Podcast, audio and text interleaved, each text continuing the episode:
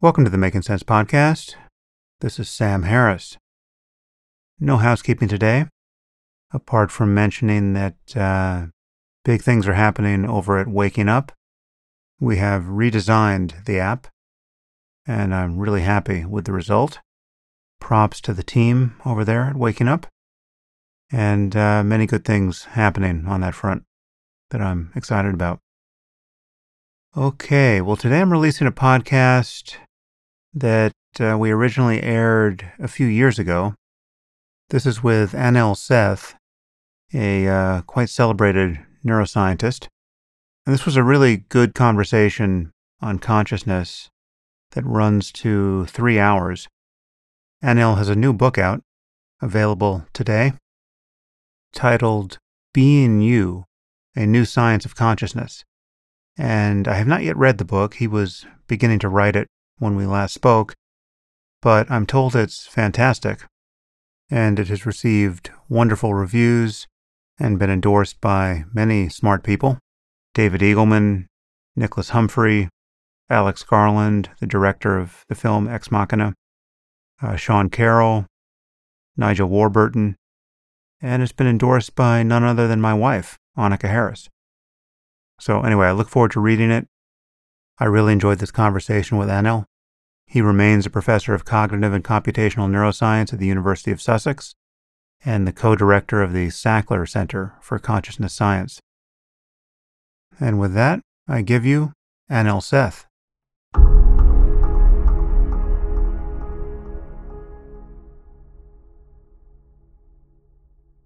I am here with Anil Seth. Anil, thanks for joining me on the podcast. Thanks for inviting me. It's a pleasure. I think I first discovered you, I believe I, I'd seen your name associated with various papers, but I, I think I first discovered you the way many people had after your TED Talk. You gave a much-loved TED Talk. Perhaps you can briefly describe your scientific and intellectual background. It's quite a varied background, actually. I mean, I think my intellectual interest has always been in understanding the physical and biological basis of consciousness and what practical implications that might have in neurology and psychiatry. Uh, but you know, when I was a, an undergrad student at Cambridge in the early nineteen nineties, consciousness was, certainly as a student then, and then in a place like Cambridge, not a thing you could study scientifically. It was still very much the domain of philosophy. And I was still, at that time, I still had this kind of idea that that physics was going to be the the way to solve every every difficult problem in science and philosophy. So I started off studying physics. But then through the undergrad years, I got diverted towards psychology as more of a, a direct route to these, these issues of great interest, and ended up graduating with a degree in experimental psychology. After that, I moved to Sussex University, where I am now, actually, again, uh, to do a master's and a PhD in computer science and A I. And this was partly uh, because of the the need I felt at the time to move beyond these box and arrow models of cognition that were so dominating psychology and, and cognitive science in the nineties towards something that had more explanatory power, and the rise of connectionism and all these these new methods and, and tools in A I seemed to provide that. So I stayed at Sussex and, and did a PhD actually in an area which is now called artificial life, and I became quite diverted. I actually ended up doing a lot of stuff in ecological modeling and thinking a lot more here about how brains, bodies, and environments interact and co-construct cognitive processes. Uh, but I'd sort of left consciousness behind a little bit then. And so when I finished my PhD in two thousand, I went to San Diego to the Neuroscience Institute to work with Gerald Edelman, because certainly then San Diego was one of the few places, certainly that I knew of at the time, that you could legitimately study consciousness and work on the neural basis of consciousness. Edelman was there, Francis Crick was across the road at the, the Salk Institute. People were really doing this stuff there. So I stayed there for about six years and finally started working on consciousness, but bringing together all these different, you know, different traditions of, of maths, physics, computer science, um, as well as the tools of cognitive neuroscience.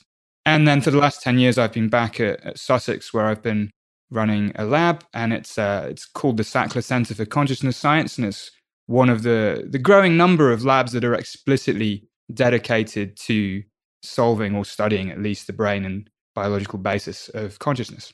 Yeah, well, that's a wonderful pedigree. I've heard stories, and I never met Edelman. I've read his books, and I'm familiar with his work on consciousness, but he was famously a titanic ego, if I'm not mistaken. I, I don't want you to say anything you're not comfortable with, but everyone who I've ever heard have an encounter with Edelman was just amazed at how much space he personally took up in the conversation. I've heard that too, and I think you know, there's there's some truth to that. What, what I can say from the other side is that when I worked for him and, and with him, you know, firstly, it was it was an incredible experience, and I felt very lucky to have that experience because he you know, he had a large ego, but he also knew a lot too. I mean, he he really had been around and had contributed to major revolutions in biology and in neuroscience. But he treated the people he worked with, I think, often very kindly. And, and uh, you know, one of the things that was very clear in San Diego at the time, he didn't go outside of the, the Neuroscience Institute that much. It was very much his empire. But when you were within it, you got a lot of his time. So you know, I remember many occasions just being in the office. And you know, most days, I would be called down for a discussion with Edelman about this subject or that subject or this new paper or that new paper.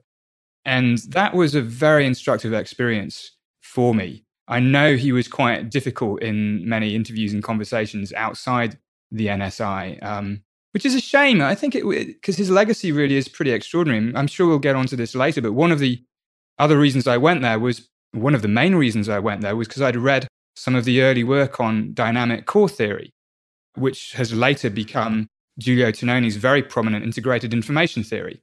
And I was under the impression that Giulio Tononi was still going to be there when I got there in two thousand one, but he hadn't. He, he left.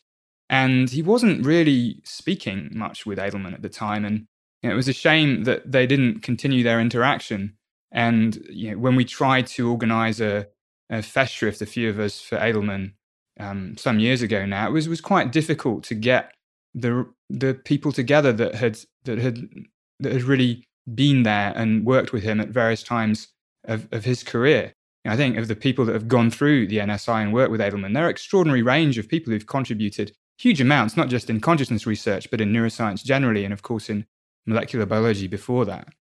So it was a great, yeah. great experience for me. But yeah, I know he could also be pretty difficult at times too. You had to have a pretty thick skin. So well, we have a massive interest in common. No doubt we have many others, but consciousness is really the center of the bullseye as far as my interests go, and, and really as far as anyone's interests go, if they actually think about it. It really is the most important thing in the universe because it's the basis of all of our happiness and suffering and everything we value. It's the space in which anything that matters can matter. So the fact that you are studying it and thinking about it as much as you are just makes you the perfect person to talk to. I think we should start with many of the usual starting points here because I think they're the usual starting points for a reason. Let's start with a definition of consciousness. How do you define it now? I think it's kind of a challenge to define consciousness. There's a sort of easy folk definition, which is that consciousness is the presence of any kind of subjective experience whatsoever. For a conscious organism, there is a phenomenal world of of subjective experience that has the character of being private, that's full of perceptual qualia or content, colors, shapes, beliefs, emotions, other kinds of feeling states. And there is a world of experience that can go away completely in states like general anesthesia or dreamless sleep.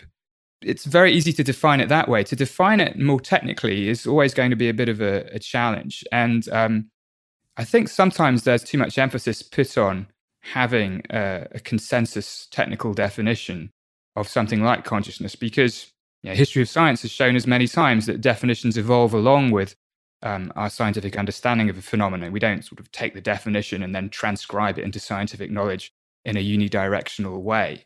So so long as we're not talking past each other and, and we, we agree that, that consciousness picks out uh, a very significant phenomenon in nature, which is the presence of subjective experience, then I think we're we're on reasonably safe terrain. Many of these definitions of consciousness are circular. We're just substituting another word for consciousness in the definition, like sentience or awareness or subjectivity, or even something like qualia, I think is parasitic on the undefined concept of consciousness. Sure, I think that's that's right. But then there's also a lot of confusions people make too. So I'm always surprised by how often people confuse consciousness with self-consciousness. And you know, I think our conscious experience of selfhood you know, are part of conscious experiences as a whole, but but only a subset of those experiences. Um, and then there are arguments about whether there's such a thing as phenomenal consciousness that's different from access consciousness, where phenomenal consciousness refers to you know, this, this impression that we have of a very rich conscious scene, perhaps envisioned before us now, that might exceed what we have cognitive access to. And other people will say, well, no, there's no such thing as phenomenal consciousness beyond access consciousness. So there's a certain circularity, I, I agree with you there, but there are also these important distinctions that can lead to a lot of confusion when we're discussing the relevance of certain experiments. And I, I want to just revisit the point you just made about not transcribing a definition of a concept that we have into our science as a way of capturing reality. And then there are things about which we have a folk psychological sense which completely break apart once you start studying them at the level of the brain. So something like memory, for instance, we have the sense that it's one thing intuitively, you know, pre-scientifically, we have the sense that to remember something, whatever it is, is more or less the same operation regardless of what it is. Remembering what you ate for dinner last night, remembering your name, remembering who the first president of the United States was, remembering how to swing a tennis racket. These are things that we have this one word for, but we know neurologically that they're quite distinct operations, and you can disrupt one and have the other intact. The promise has been that consciousness may be something like that, that we could be similarly confused about it, although I, I don't think we can be. I think consciousness is unique as a concept in this sense. And this is why I'm taken in more by the so-called hard problem of consciousness than I think you are. I think we should talk about that. But before we do, I think the definition that I want to put in play, which I know you're quite familiar with, is the one that the philosopher Thomas Nagel put forward, which is that consciousness is the fact that it's like something to be a system, whatever that system is. So if a bat is conscious, this comes from his famous essay, What Is It Like to Be a Bat? If a bat is conscious, whether or not we can understand what it's like to be a bat, if it is like something to be a bat, that is consciousness in the case of a bat. However inscrutable it might be, however impossible it might be to map that experience onto our own, if we were to trade places with a bat, that would not be synonymous with the lights going out. There is something that's like to be a bat if a bat is conscious. That definition, though, it's really not one that is easy to operationalize, and it's not a technical definition. There's something sufficiently rudimentary about that, that it has always worked for me. And when we begin to move away from that definition into something more technical, my experience has been, and, and you know, we'll get to this as we go into the details, that the danger is always that we wind up changing the subject to something else that seems more tractable. We're no longer talking about consciousness in Nagel's sense. We're talking about attention, or we're talking about reportability, or mere access or something. So how do you feel about Nagel's definition as a starting point? I like it very much as a starting point. I think it it it's pretty difficult to argue with with that as a very basic fundamental expression of what we mean by consciousness in the round. Uh, so I think that's that's fine. I partly disagree with you. I partly disagree with you, I think, when um, we think about the idea that consciousness might be more than one thing. And here I'm, I'm much more sympathetic to the view that the heuristically, at least, the best way to scientifically study consciousness and philosophically to think about it as well is to recognize that we might be misled uh, about the extent to which we experience consciousness as a unified phenomenon. And there's a lot of mileage in recognizing how, just like the example for memory, recognizing how conscious experiences of the world and of the self can come apart in various different ways. Just to be clear, actually, I, I agree with you there. We'll get into that, but I completely agree with you there that we could be misled about how unified consciousness is. The thing that's irreducible to me is this difference between there being something that it's like and not. You know, the lights are on or they're not. There are many different ways in which the lights can be on in ways that would surprise us. Or, for instance, it's quite possible that the lights are on in our brains in more than one spot. We'll talk about split brain research, perhaps, but there are very counterintuitive ways the lights could be on. But the, just the question is always, is there something that it's like to be that bit of information processing or that bit of matter? And that is always the cash value of a claim for consciousness. Yeah, I'd, I'd agree with that. I think that it's it's perfectly reasonable to put the question in this way, that for a conscious organism, it is something like it is to be that organism. And there, the, the thought is that there's going to be some physical, biological, informational basis to that distinction. Now, you've written about why we really don't need to waste much time on the hard problem. Let's remind people what the hard problem is. David Chalmers has been on the podcast, and I've spoken about it with other people, but perhaps you want to introduce us to the hard problem briefly. The hard problem has been, rightly so, one of the most influential uh, philosophical contributions to the consciousness debate for, for the last twenty years or so. And it goes right back to Descartes. And I think it encapsulates this fundamental mystery that, that we've started talking about now, that uh, for some physical systems, there is also this inner universe, there is the presence of conscious experience. There is something it is like to be that system. But for other systems, tables, chairs, probably most computers, probably all computers these days, there is nothing it is like to be that system.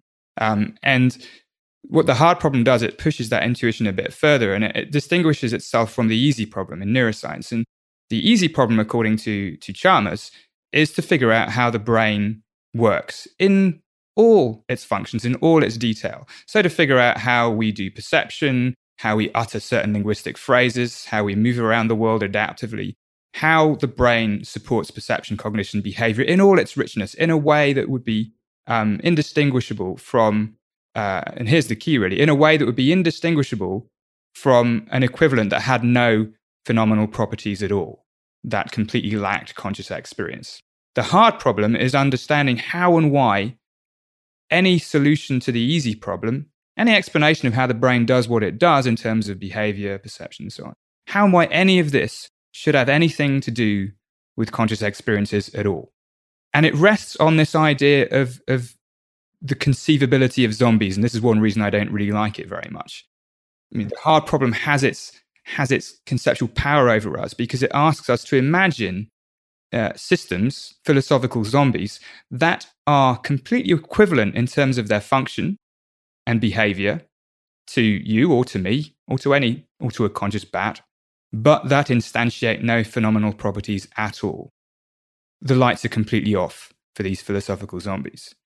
And if we can imagine such a system, if we can imagine such a thing, a philosophical zombie, you or me, then it does become this, this enormous challenge. You think, well, then what is it or what could it be about real me, real you, real conscious bat that gives rise, that requires or entails that there are also these phenomenal properties, that there is something it is like to be you or me or the bat? And it's it's because Chalmers would argue that such things are conceivable that the hard problem seems like a really huge problem. Now, I I think this is a little bit of a, I th- think we've moved on a little bit from these conceivability arguments. Firstly, I just think that they're pretty weak. Um, and the more you know about uh, a system, you know, the more we know ha- about the easy problem, the less convincing it is to imagine a zombie alternative. I, I, you know, think about, um, you know, you're a, you're, a, you're a kid, you look up at the sky and you see a seven forty-seven flying overhead. And somebody asks you to imagine a, a seven forty-seven flying backwards. Well, you can imagine a seven forty-seven flying backwards. But the more you learn about aerodynamics, about engineering, the harder it is to conceive of a seven forty-seven flying backwards. You know, you simply can't build one that way. And that's my worry about this kind of conceivability argument, that to me, I, I, I really don't think I can imagine in a serious way the existence of a philosophical zombie. And if I can't imagine a zombie, then the hard problem loses some of its force. That's interesting. I don't think it loses all of its force, or at least it doesn't for me. For me, the hard problem has never really rested on the zombie argument, although I know Chalmers did a lot with the zombie argument. I mean, so let's just stipulate that philosophical zombies are impossible. They're at least, you know, what's called in the jargon nomologically impossible. It's just a fact that we live in a universe where if you built something that could do what I can do, that something would be conscious. So there is no zombie Sam that's possible. And let's just also add what you just said, that it really, when you get to the details, you're not even conceiving of it being possible. It's not even conceptually possible. You're not thinking it through enough. And if you did, you would notice it break apart. But for me, the hard problem is really that with consciousness, any explanation doesn't seem to promise the same sort of intuitive closure that other scientific explanations do. It's analogous to, I mean, whatever it is, and we'll get to some of the possible explanations, but it's not like something like life, which is an analogy that you draw and that many scientists have drawn to how we can make a breakthrough here. It used to be that people thought life could never be explained in mechanistic terms. There was a philosophical point of view called vitalism here, which suggested that you needed some animating spirit, some élan vital in the wheelworks to make sense of the fact that living systems are different from dead ones, the fact that they can reproduce and repair themselves from injury and metabolize and all the functions we see a living system engage, which define what it is to be alive. It was thought very difficult to understand any of that in mechanistic terms, and then lo and behold, we managed to do that. The difference for me is, and you know, I'm happy to have you prop up this analogy more than I have, but the difference for me is that everything you want to say about life, with the exception of conscious life, we have to leave consciousness off the table here. Everything else you want to say about life can be defined in terms of extrinsic functional relationships among material parts. So, you know, reproduction and growth and healing and metabolism and homeostasis, all of this is physics and need not be described in any other way. And even something like perception, you know, the transduction of energy, you know, let's say, you know, vision, light energy into electrical and chemical energy in the brain, and, and the mapping of a visual space onto a visual cortex, all of that makes sense in mechanistic physical terms until you add this piece of, oh, but for some of these processes, there's something that it's like to be that process. For me, it just strikes me as a false analogy, and with or without zombies, the hard problem still stays hard.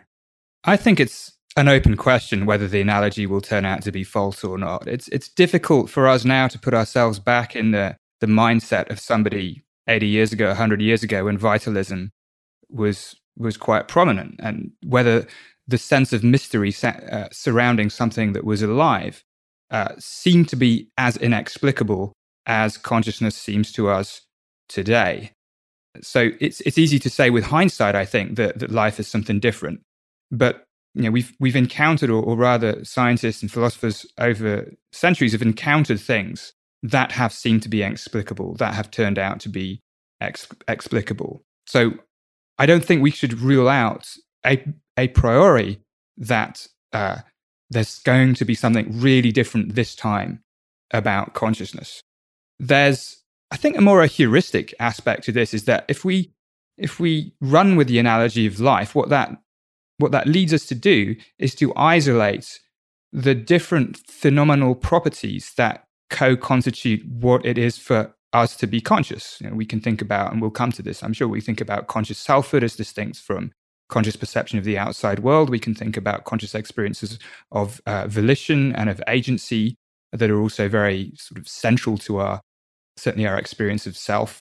These gives our, these give us phenomenological explanatory targets then that we can then try to account for in with particular kinds of mechanisms. It may turn out at the end of doing this that there's some some residue. There is still something that is fundamentally puzzling, which is this hard problem residue. Why is why is there any uh, why are there any lights on for any of these kinds of things? Isn't it all just perception? But maybe it won't turn out like that, and I think to give us the best chance of it not turning out like that, there's a positive and a negative aspect. The positive aspect is that we need to retain a focus on phenomenology. And this is another reason why I think the, the hard, easy problem distinction can be a little bit unhelpful, because in addressing the easy problem, we are basically instructed to not worry about phenomenology. All we should worry about is function and behavior. And then the hard problem kind of gathers within its remit everything to do with phenomenology in, in this, in this central mystery of why is there some experience rather than no experience. The alternative approach, and this is something I've kind of caricatured as the real problem, but you know, David Chalmers himself has called it the mapping problem, and, and Varela, Francisco Varela, uh, talks about a similar set of ideas with his neurophenomenology, is to not try to solve the hard problem to court, not try to explain how it is possible that consciousness comes to be part of the universe, but rather to individuate different kinds of phenomenological properties and draw some explanatory mapping between neural, biological, physical mechanisms and these phenomenological properties. Now, once we've done that and we can begin to explain not why is there experience at all, but why are certain experiences the way they are and not other ways, and we can predict when certain experiences will have particular phenomenal characters and so on, then we'll have done a lot more and, than we can currently do. And we may have to make use of novel kinds of conceptual frameworks. Maybe frameworks like information processing will run their course and will require other more sophisticated kinds of descriptions of dynamics and probability in order to build these explanatory bridges. So I think we can get a lot closer. And the negative aspect is, why should we ask more of a theory of consciousness than we should ask of other kinds of scientific theories? And I know people have talked about this on your, your podcast before as well, but we do seem to want more of an explanation of consciousness than we would do of an explanation in, in biology or physics, that it somehow should feel intuitively right to us. And I wonder why this is such a, a big deal when it comes to, to consciousness, uh, you know, because we're trying to explain something fundamental about ourselves doesn't necessarily mean that we should apply different kinds of standards to an explanation that we would apply in other fields of science. It's, it just may not be that we get this feeling that something is intuitively correct when it is in fact, in fact uh, a very good scientific account of the origin of phenomenal properties. Certainly, I mean, certainly scientific explanations are not instantiations. There's no sense in which a good theory of consciousness should be expected to suddenly realize the phenomenal properties that it's explaining. But also, I think we, yeah, we do, I worry that we ask too much of theories of consciousness this way. Yeah, well, we'll move forward into the details, and I, I'll just flag moments where I feel like the hard problem should be causing problems for us. I do think it's not a matter of asking too much of a theory of consciousness here. I think it's, there are very few areas in science where the accepted explanation is totally a brute fact, which just has to be accepted because it is the only explanation that works, but it's not something that actually illuminates the transition from, you know, atoms to some higher level phenomenon. Say, again, for everything we could say about life, even the very strange details of molecular biology, just how information in the genome gets out and creates the rest of a human body, it still runs through when you look at the details. It's surprising. It's at parts difficult to visualize, but the more we visualize it, the more we describe it, the closer we get to something that is highly intuitive, even something like, you know, the flow of water, the fact that water molecules in its liquid state are loosely bound and move past one another. Well, that seems exactly like what should be happening at the micro level, so as to explain the macro level property of the wetness of water and the fact that it has characteristics, higher level characteristics that you can't attribute to atoms, but you can attribute to collections of atoms, like turbulence, say. Whereas with, you know, if consciousness just happens to require some minimum number of information processing units knit together in a certain configuration, firing at a certain hertz, and you change any of those parameters and the lights go out, that for me still seems like a mere brute fact that doesn't explain consciousness. It's just a correlation that we decide is the crucial one. And I've never heard a, a description of consciousness, you know, of the sort that we will get to, like, you know, integrated information, you know, Tononi's phrase, that unpacks it any more than that. And you can react to that, but then I think we should just get into the details and see how it all sounds. Sure. I'll just I'll just react very briefly, which is which is that I think I'd also be terribly disappointed if the you know, you look at the the answer in a book of nature and it turned out to be, yes, you need six hundred twelve thousand neurons wired up in a small world network, and and you know that's that's it. Yeah, you know, the the hope is that does seem, of course, ridiculous and arbitrary and, and unsatisfying. And the hope is that as we progress beyond, if you like, just brute correlates of conscious states towards accounts that provide more satisfying bridges between mechanism and phenomenology, that explain, for instance, why a visual experience has the phenomenal character that it has and not some other uh, kind of phenomenal character like an emotion, that it won't seem so arbitrary. And that as we follow this route, which is an empirically productive route, and I think that's important, that if we, we, we can actually do science with this route, we can try to think about how to operationalize phenomenology in various different ways. Very difficult to think how to do science and just solve the hard problem head on. Yeah, at the end of that, I, I completely agree. There might be still this uh, residue of, of mystery, this kernel of, of something fundamental left unexplained. But I don't think we can take that as a given, because we can't, I, well, I certainly can't predict what I would feel as intuitively satisfying when I don't know what the explanations that bridge mechanism and phenomenology are going to look like in ten or twenty years' time. We've already moved further from you know, just saying it's this area or that area uh, to synchrony, which is still kind of unsatisfying, to now I think some emerging frameworks like uh, predictive processing and integrated information, which which aren't completely satisfying either.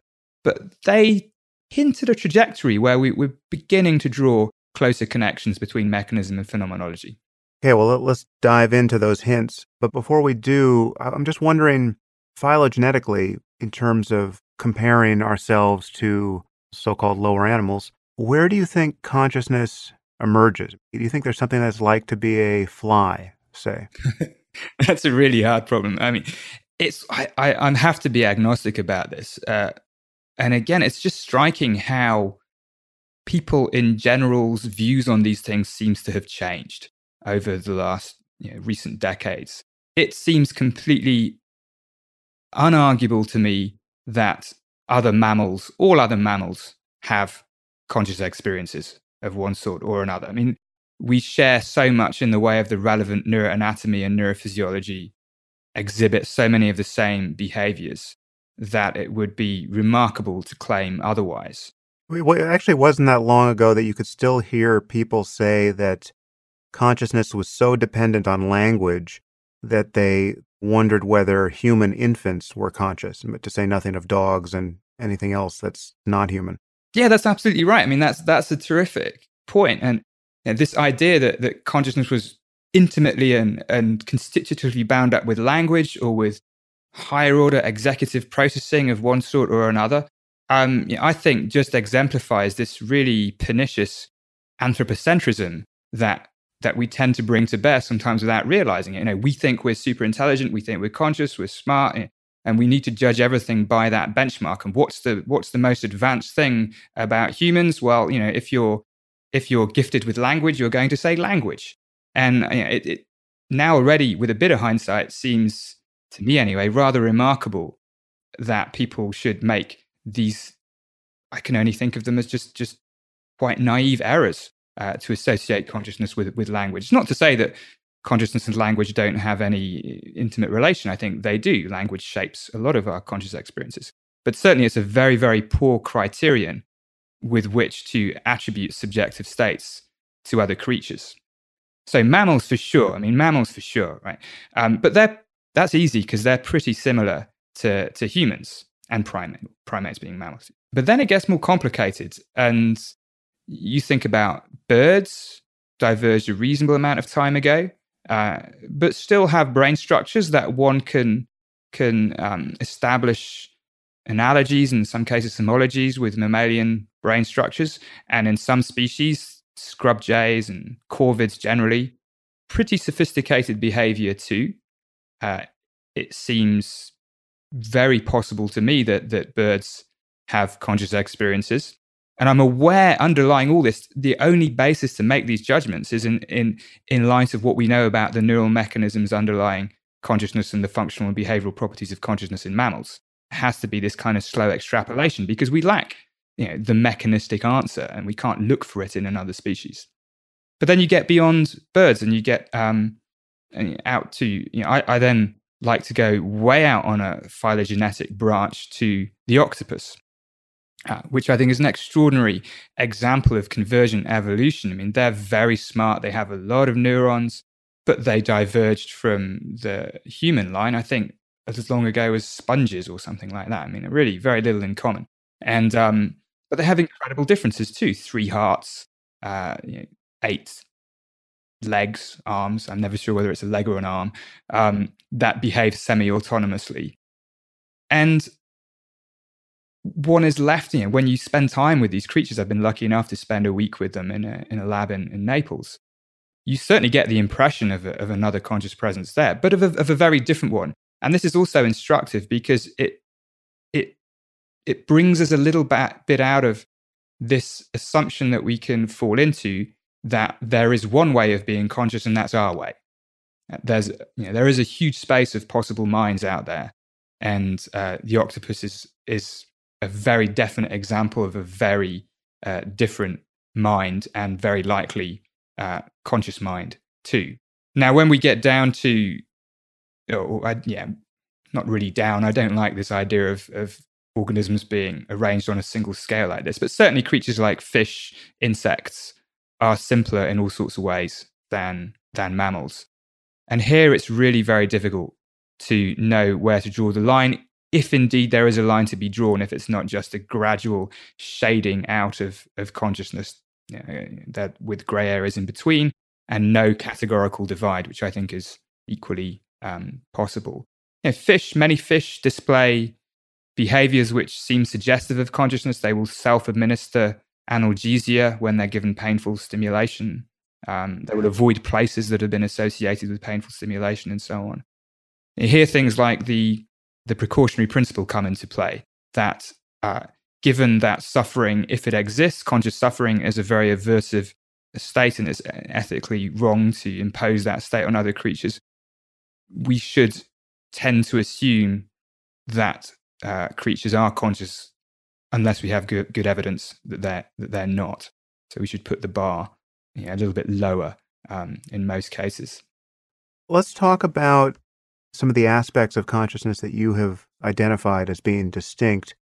There are at least three. You, you, you've spoken about the level of consciousness, the contents of consciousness, and the experience of having a conscious self that many people, as you said, conflate with consciousness as a mental property. There's obviously a relationship between these things, but they're not the same. Let's start with this notion of the level of consciousness, which really isn't the same thing as wakefulness. Can you break those apart for me? How is being conscious not synonymous with being awake in the human sense? Sure. Uh, let me just first amplify what, what you said, that in making these distinctions, I'm certainly not uh, claiming, pretending that these dimensions of level, content, and self pick out completely independent aspects of conscious experiences. There are there are lots of interdependencies. I just think they're heuristically useful ways to to address the issue. We c- we can do different kinds of experiments and try to isolate distinct phenomenal properties and their mechanistic basis by making these distinctions. Now, when it comes to conscious level, I think that the simplest way to think of this is is more or less as a scale. In this case, it's from uh, when the lights are completely out, when you're dead, brain death, or under general anesthesia, or perhaps in very, very deep states of sleep, all the way up to um, vague levels of awareness, which are similar, which correlate with, with wakefulness. So when you're very drowsy, to vivid, awake, alert, full conscious experience that that you know, I'm certainly having now. I feel very awake and alert, and and you know, my conscious level is kind of up there.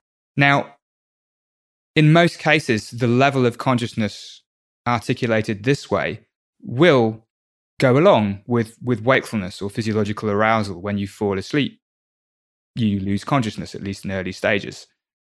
But there are certain cases that that exist which show that they're not completely the same thing on both sides. So you can be conscious when you're asleep. Of course, we know this. This is called dreaming. So you're physiologically asleep, but you're having a vivid inner uh, life there. Um, and on the other side, and this is where consciousness science, the rubber of consciousness science hits the road of neurology, you have states where behaviorally you have um, what look like what looks like arousal. Uh, this is used to be called the vegetative state. It's been kind of renamed several times now, the wakeful unawareness state, where the idea is the the body is still going through physiological cycles of of arousal from sleep to wake, but there is no consciousness happening at all. The lights are not on. Uh, so these two things can be separated, and it's very, you know, it's a very productive and very important uh, line of work to try to isolate what's the mechanistic basis of conscious level independently from the mechanistic basis of physiological arousal. Yeah, and, and a few other distinctions to make here. So th- also, general anesthesia is quite distinct from deep sleep, just as a matter of neurophysiology. Certainly, general anesthesia is, is not is nothing like sleep. It, certainly, deep levels of general anesthesia. So, whenever you go for an operation and the anesthesiologist is trying to make you feel more comfortable by just saying something like, yeah, we'll just put you to sleep for a while and, and then you'll wake up and it'll all be done, they are lying to you. Um, for good reason. You know, it's it's kind of nice just to feel that you're going to sleep for a bit. But the state of general anesthesia is very different. And for very good reason. If you were just put into a state of sleep, you would wake up as soon as the operation started, and that wouldn't be uh, very pleasant. Um, it's surprising how far down you can take people in general anesthesia, you know, almost to a level of isoelectric brain activity where there is pretty much nothing going on at all, and still bring them back. And um, and any... And most, many people now have had the the non-experience of general anesthesia, and in some weird way, I now look forward to it the next time I get to have this, because it's a very uh, sort of, it's almost a reassuring experience because there is absolutely nothing. It's complete oblivion. It's not, you know, when you go to sleep as well, you can sleep for a while and you'll wake up and you might be confused about what how much time has passed, especially if you've just flown across some time zones or stayed up too late, something like that. You know, might not be sure what time it is, but you'll still have this sense of some time having passed. Except we have this problem, or some people have this problem of anesthesia awareness, which is, you know, every person's worst nightmare if they care to think about it, where people have the experience of the surgery because for whatever reason the anesthesia hasn't taken them deep enough, and yet they're immobilized and can't signal that they're not deep enough. Oh, no, absolutely. But th- I mean, that's a failure of anesthesia. It's not a characteristic of the anesthetic state.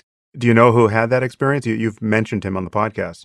I, I really? Francisco Varela. Oh, really? I didn't know that. I did not know that. Yeah. Francisco was getting a liver transplant and experienced some part of it. Oh, well, that's that's pretty horrific. Could not have been fun. Yeah. I mean, of course, because the thing there is, you know, under most serious operations, you're also administered with a, a muscle paralytic so that you don't jerk around when you're being operated on. And that's why, you know, it's it's particularly uh, nightmare scenario.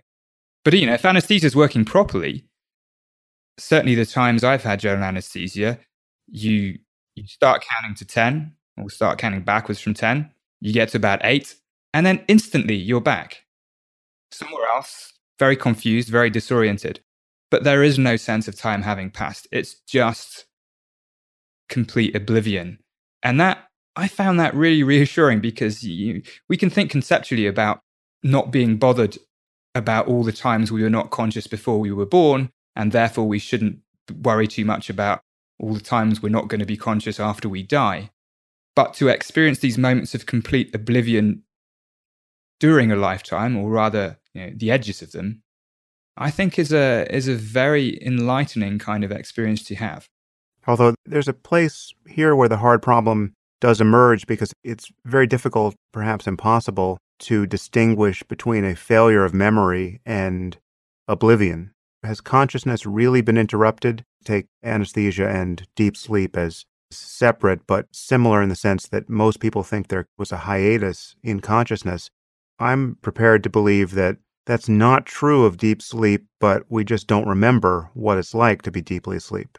I'm someone who often doesn't remember his dreams, and I'm prepared to believe that I dream every night.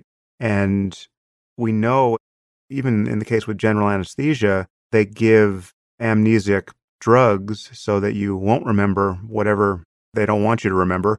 And I recently had the experience of not going under under a full anesthesia, but having a, you know, what's called a twilight sleep for a procedure. And there was a whole period afterwards where I was coming to, about a half hour, that I don't remember. And you know, it was clear to my wife that I wasn't going to remember it, but she and I were having a conversation.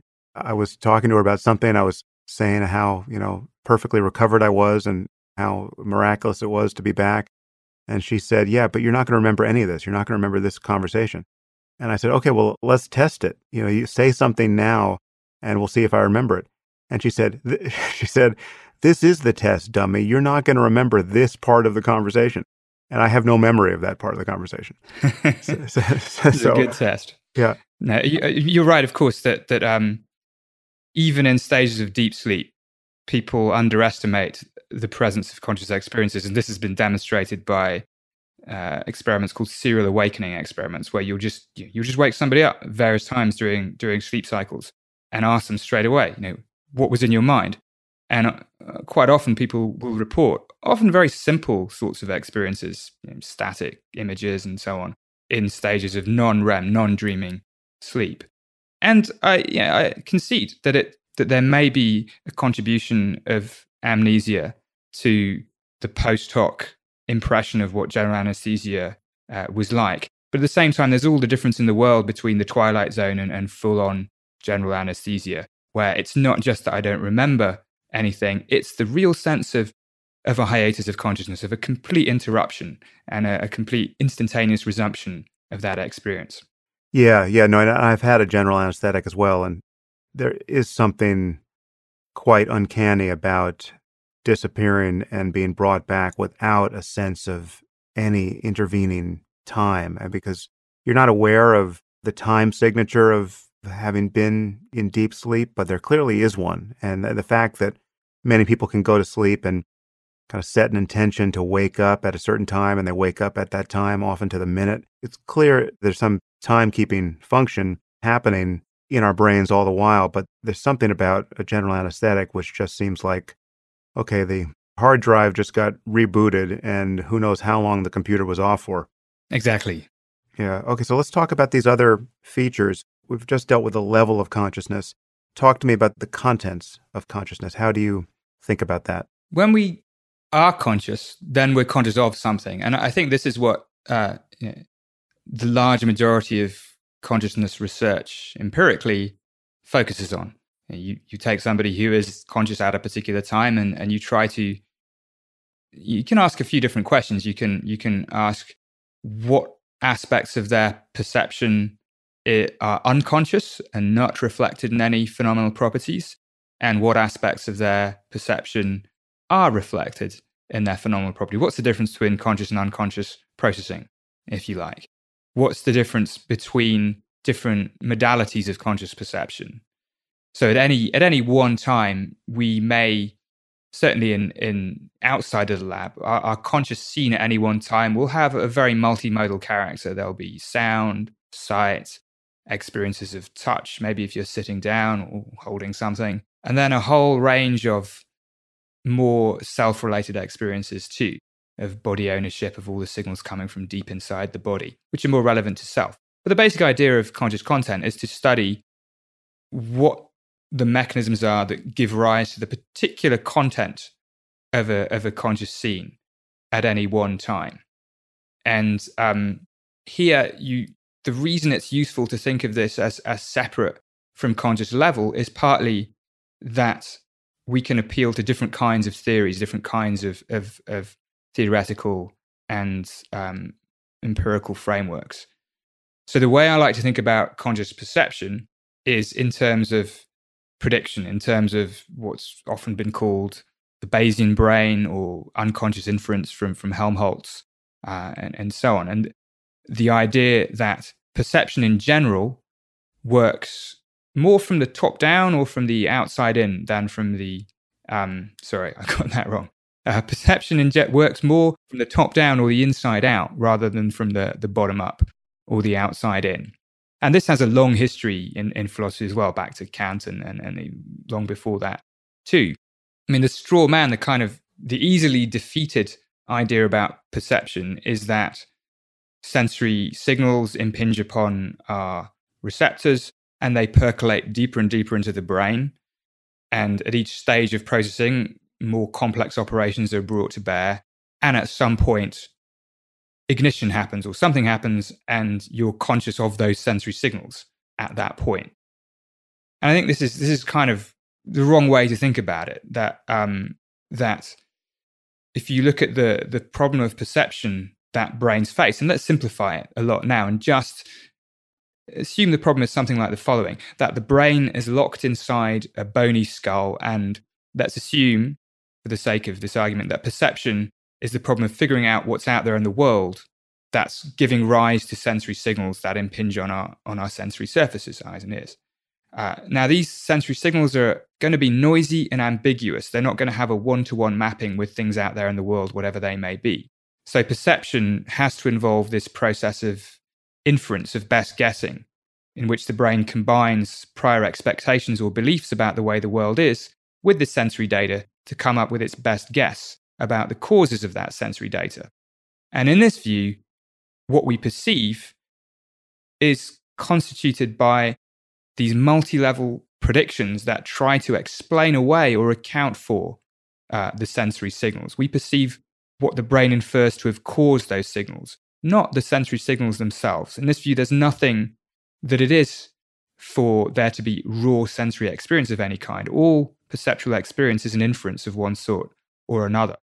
And you know, given that view, one can then start to ask uh, all sorts of interesting experimental questions like, well, what kinds of predictions? How do predictions or expectations affect what we consciously perceive, consciously report? What kinds of predictions may still go on under the hood and not instantiate any phenomenal properties? But it gives us this set of tools that we can use to build bridges between phenomenology and mechanism again. In this case, the bridges are are made up of the computational mechanisms of, of Bayesian inference as they might be implemented in neuronal circuitry. And so instead of you know, looking for, you know, asking questions like, is V one, is early visual cortex uh, associated with visual experience? We might ask questions like, are Bayesian priors or posteriors associated with conscious phenomenology, or are prediction errors associated with conscious phenomenology? We can start to ask slightly, I think, more sophisticated bridging questions like that. Well, yeah, in your TED Talk, you talk about consciousness as a controlled hallucination. And I think Chris Frith has called it a fantasy that coincides with reality. Can you say a little more about that and how that relates to the role of top-down prediction in perception? Yeah, I think it's a, they're both very nice phrases. Um, Uh, and I think the phrase controlled hallucination actually has been very difficult to pin down where it came from. I, I heard it from Chris Frith as well originally, and and I've asked him and others where originally it came from. And we can trace it to a seminar given by Ramesh Jain at U C S D sometime in the nineties, but it was a verbal, well, it, there the trail goes cold. But anyway, the the idea is sort of the following, that there's a, we can bring to bear a naive realism about perception where we assume that what we visually perceive is the way things actually are in the real world, um, that there is a table in front of me that has a particular color, that has a piece of paper on it, and so on. And that's veridical perception, as distinct from hallucination, where we have a perceptual experience that has no corresponding reference in, in the real world. Uh, and the idea of controlled hallucination or fantasy that coincides with reality is simply to say that normal perception is always a balance of uh, of sensory signals coming from the world and the interpretations, predictions that we bring to bear about the causes of those sensations. So we are always seeing what we expect to see in this Bayesian sense. We we never just see the, the sensory data. Now, normally, we can see this all the, all the time. It, we, it's built into our visual systems that light is expected to come from above because our visual systems have evolved in a situation where the sun is never below us. So that causes us to perceive shadows in a particular way, um, or rather we'll perceive curved surfaces as being curved one way or another under the assumption that light comes from above. We're not aware of having that uh, that constraint built deep into our visual system, but it's there. And um, the idea is that every perception that we have is constituted, partly constituted by these predictions, these interpretive um, powers that the brain brings to bear in, onto perceptual content. And that what we call hallucinations is just a tipping of the balance slightly more towards the brain's own internal predictions.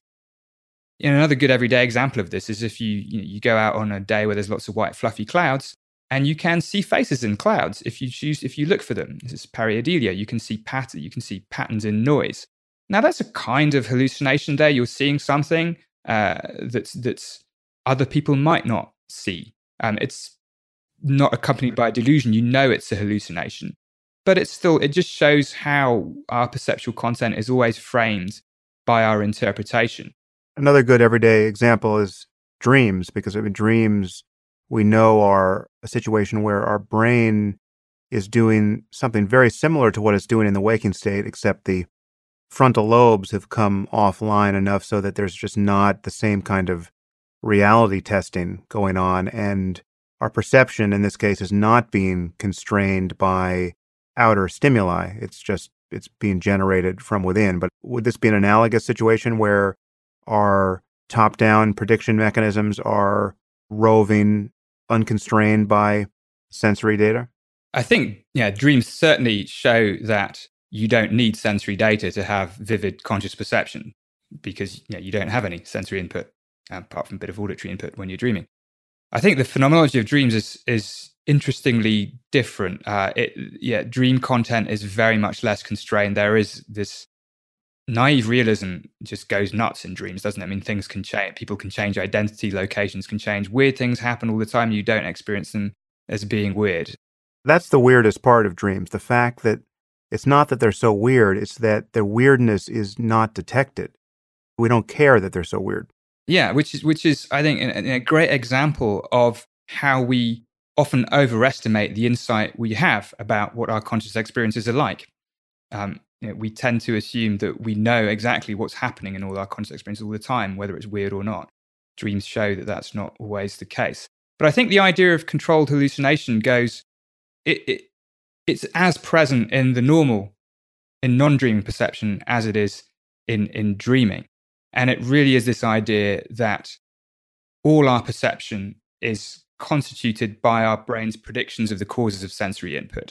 And most of the time, walking around the world, we will agree about this perceptual content. If I see a table and claim it's this color, you know, you'll, you'll probably agree with me. We don't have to go into the philosophical inverted spectra thing here. It's just a case of we tend to report the same sorts of things when faced with the same sorts of sensory inputs. Um, so we don't think there's anything particularly constructed about the way we perceive things because we all agree on it. But then when something tips the balance, maybe it's under you know, certain pharmacological stimulus, maybe it's in dreams, maybe it's in certain um, states of psychosis and mental illness, then people's predictions about the causes of sensory information will differ from one another. And if you're an outlier, then people will say, ah, now you're hallucinating because you're you're reporting something that that isn't there. And uh, my my friend, the, the musician, Baba Brinkman, put it beautifully. He said, you know, what we call reality is just when we all agree about our hallucinations, which I think is a really nice way uh, to put that. This leaves open the question, what is happening when we experience something fundamentally new or have an experience where our expectations are violated? So we're using terms like predictions or expectations or models of the world, but I think there's a scope for some confusion here, because I mean, just imagine, for instance, that some malicious zookeeper put a fully grown tiger in your kitchen while you were sleeping tonight.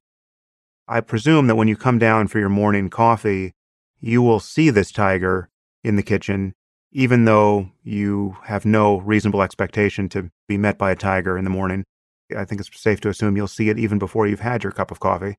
So given this, what do we mean by expectations at the level of the brain? That's a very, very important point. I, it's this whole language of, of the, the Bayesian brain and predictive processing bandies around terms like prediction expectation and prediction error, surprise, and, and all these things. It's very, very important to recognize that these terms don't only mean, or don't really mean at all, psychological surprise or explicit beliefs and expectations that, that I might hold. So certainly if I go down morning, I am not expecting to see a tiger. However, my visual system, when it encounters a particular kind of input, is still expecting, you know, if it if it if there are sensory input that pick out things like edges, it will th- it will best interpret those as an edge. And if it will pick out stripes, it will interpret those as stripes. Um, it's not unexpected to see something with an edge, and it may not be unexpected to see something with a stripe. It may not even be unexpected from my brain's point of view to see something that looks a bit like a face. And those become low-level best guesses about the causes of sensory input, which then give rise to higher-level predictions about those causes. And ultimately, you, you, the best guess is that there's some kind of animal there, and indeed that it's a tiger. So I don't think there's a conflict here. We can see new things because new things are built up from simpler elements for which we will have uh, adequate predictions for, built up over evolution and over development and over prior experience. And one thing you point out, at least in one of your papers, maybe you did this in the TED Talk, that different contents of consciousness have different characters, so that visual perception is object-based in a way that interior perception is not. The sensing of an experience like nausea, say, or even of an emotion like sadness, does not have all of the features of perceiving an object in visual space.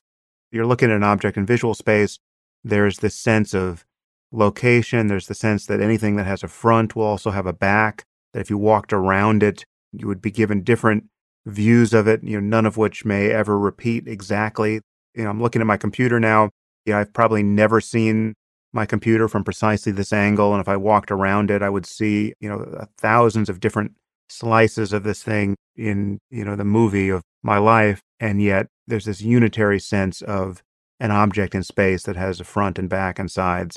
And yet, of course, none of this applies when we're thinking about our internal experience.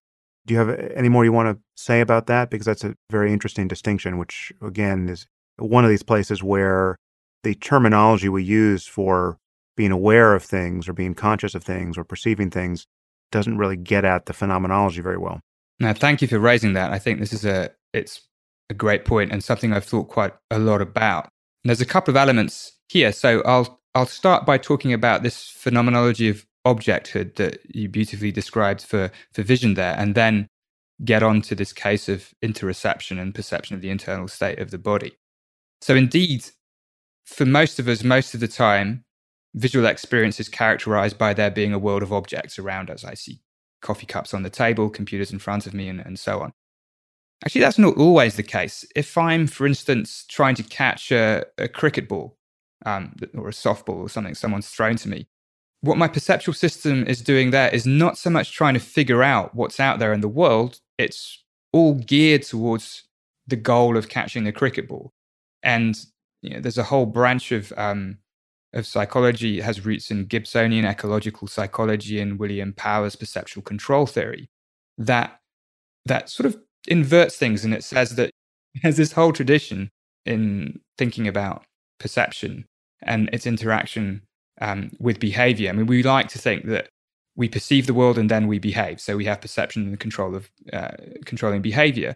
But we can also think of it the other way around and think of um, behavior controlling perception, so that when we catch a cricket ball, what we're really doing is maintaining a perceptual variable to to be a constant. In this case, it would be the acceleration of the angle of the ball to the horizon. If we keep that constant, we will catch the cricket ball. And if you reflect on the phenomenology of these things, if I'm engaged in an act like that, I'm not so much perceiving the world as distinct objects arranged in particular ways. I'm perceiving how well my catching the cricket ball is happening. Yeah. Am I likely to catch it? Is it going well or not? That's a different kind of description of visual phenomenology.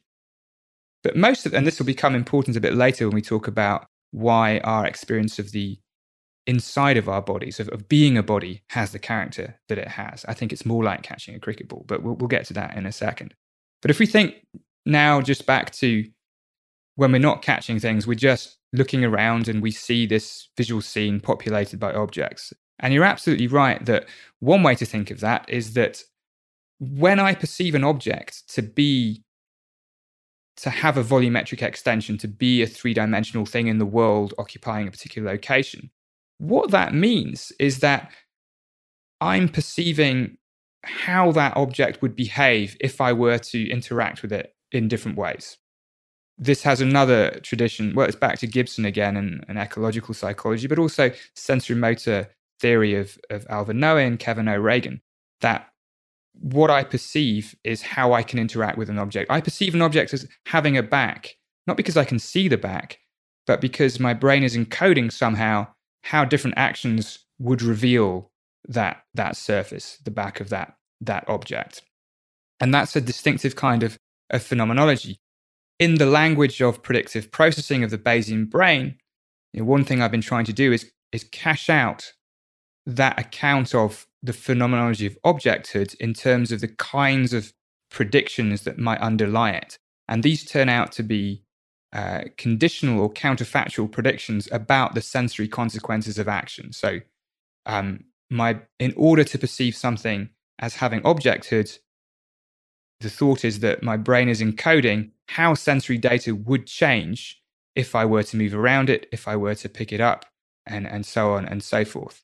And if we think about the mechanics that might underlie that, they fall out quite naturally from this Bayesian brain perspective, because to engage in predictive perception, to bring perceptual interpretations to bear on, on sensory data, our brain needs to encode something like a generative model. It needs to be able to have a model of the mapping from sensory data to, uh, or rather the mapping from something in the world to sensory data, and be able to invert that mapping.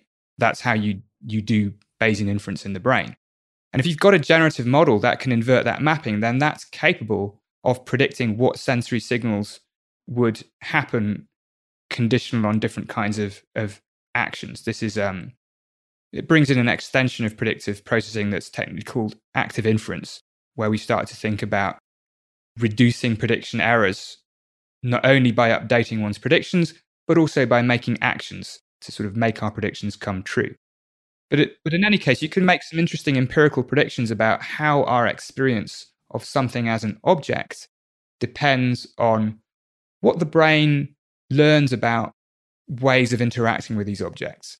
And we started to test some of these ideas in, in the lab, because it, you can now use clever things like virtual reality and augmented reality to generate objects that will be initially unfamiliar, but that behave in, in weird ways when you try to interact with them.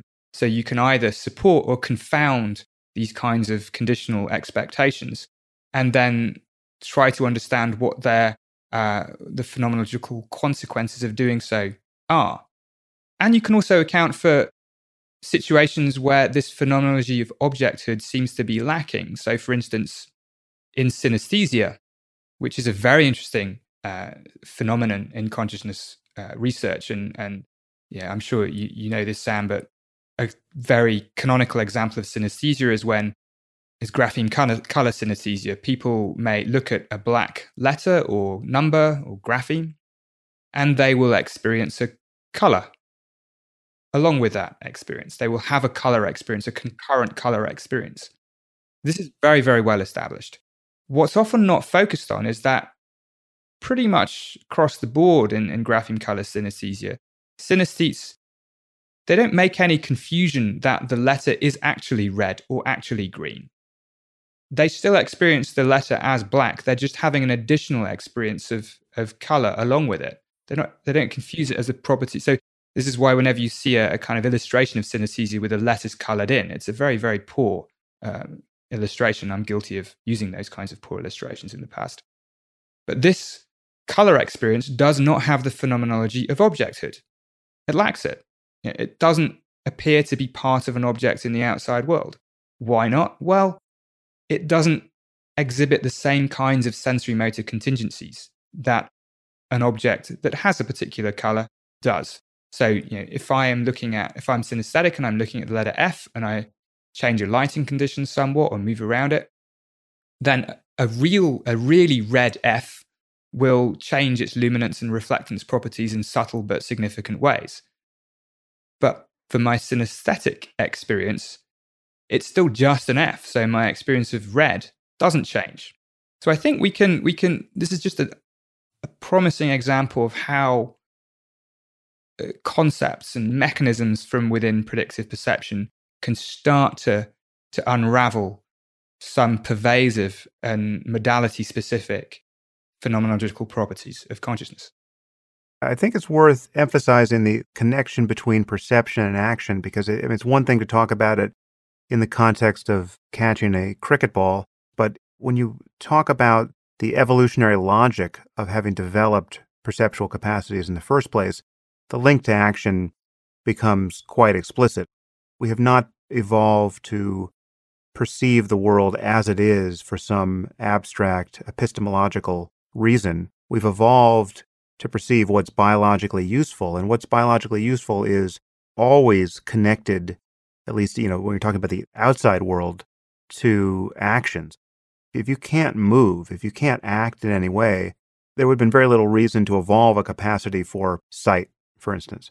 Absolutely. I mean, there's that beautiful story, I think, of, is it the sea slug or the sea snail or, or something of that sort? Some, some very simple marine creature that swims about Um, during its juvenile phase, looking for a, a place to settle. And once it's settled and, and it just starts filter feeding, it digests its own brain because it no longer has any need uh, for perceptual competence now that it's not going to move anymore.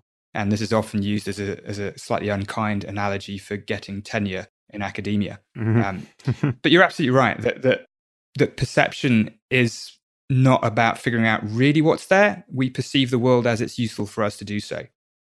And I think this is particularly important when we think about perception of the internal state of the body, which which you mentioned earlier, this, this whole um, domain of interoception. Because if you think, what, you know, what are brains for fundamentally, right? They're not for perceiving the world as it is. They're certainly not for, for uh, didn't evolve for doing philosophy or complex language. Um, they evolved to guide action. But even more fundamentally than that, brains evolved to keep themselves and bodies alive.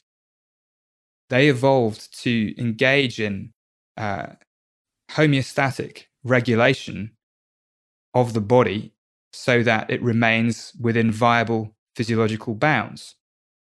That's fundamentally what, what, what brains are for. They're for helping creatures stay alive. And so the, the most basic cycle of perception and action doesn't involve the outside world at all. It doesn't involve the exterior surfaces of the body at all.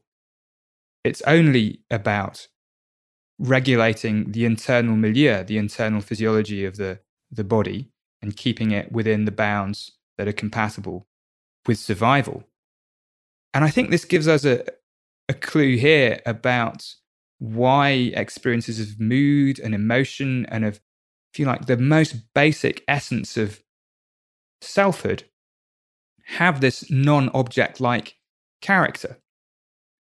So that I think the way to approach this is to first realize that just as we perceive the outside world on the basis of sensory signals that are met with a top-down flow of perceptual expectations and predictions, this very same applies to perception of the internal state of the body. Uh, the brain has to know what the internal state of the body is like. It doesn't have any direct access to it just because it's wrapped within a single layer of skin. I mean, the brain is, is the brain. All it gets are noisy and ambiguous electrical signals. So it still has to interpret uh, and bring to bear predictions and expectations in order to make sense of the barrage of sensory signals coming from inside the body. And this is what's collectively called interoception, perception of the body from within. Just, just as a side note, it's very important to distinguish this from introspection, which could hardly be more different. Introspection, you know, consciously reflecting on the content of our experience. This is not that. This is interoception, perception of the body from within. So the same computational principles apply. We have to bring to bear, our brain has to bring to bear predictions and expectations. So in this view, we can immediately think of uh, emotional conscious experiences, emotional feeling states in this same inferential framework. And you know, I've written about this for a few years now, that, that we can think of interoceptive inference. So emotions become predictions about the causes of interoceptive signals in just the same way that experiences of the outside world are constituted by predictions of the causes of sensory signals. And this, I think, gives a nice uh, computational and mechanistic gloss on pretty old theories of emotion that originate with William James and Karl Langer, that emotion has to do with perception of physiological change in the body. These ideas have been repeatedly elaborated, so people ask about, you know, the relationship between cognitive interpretation and perception of physiological change. Um, this predictive processing view just dissolves all those distinctions and says that emotional experience is the joint content of predictions about the causes of interoceptive signals, you know, at, at all levels, at all low and high levels of, of, of abstraction.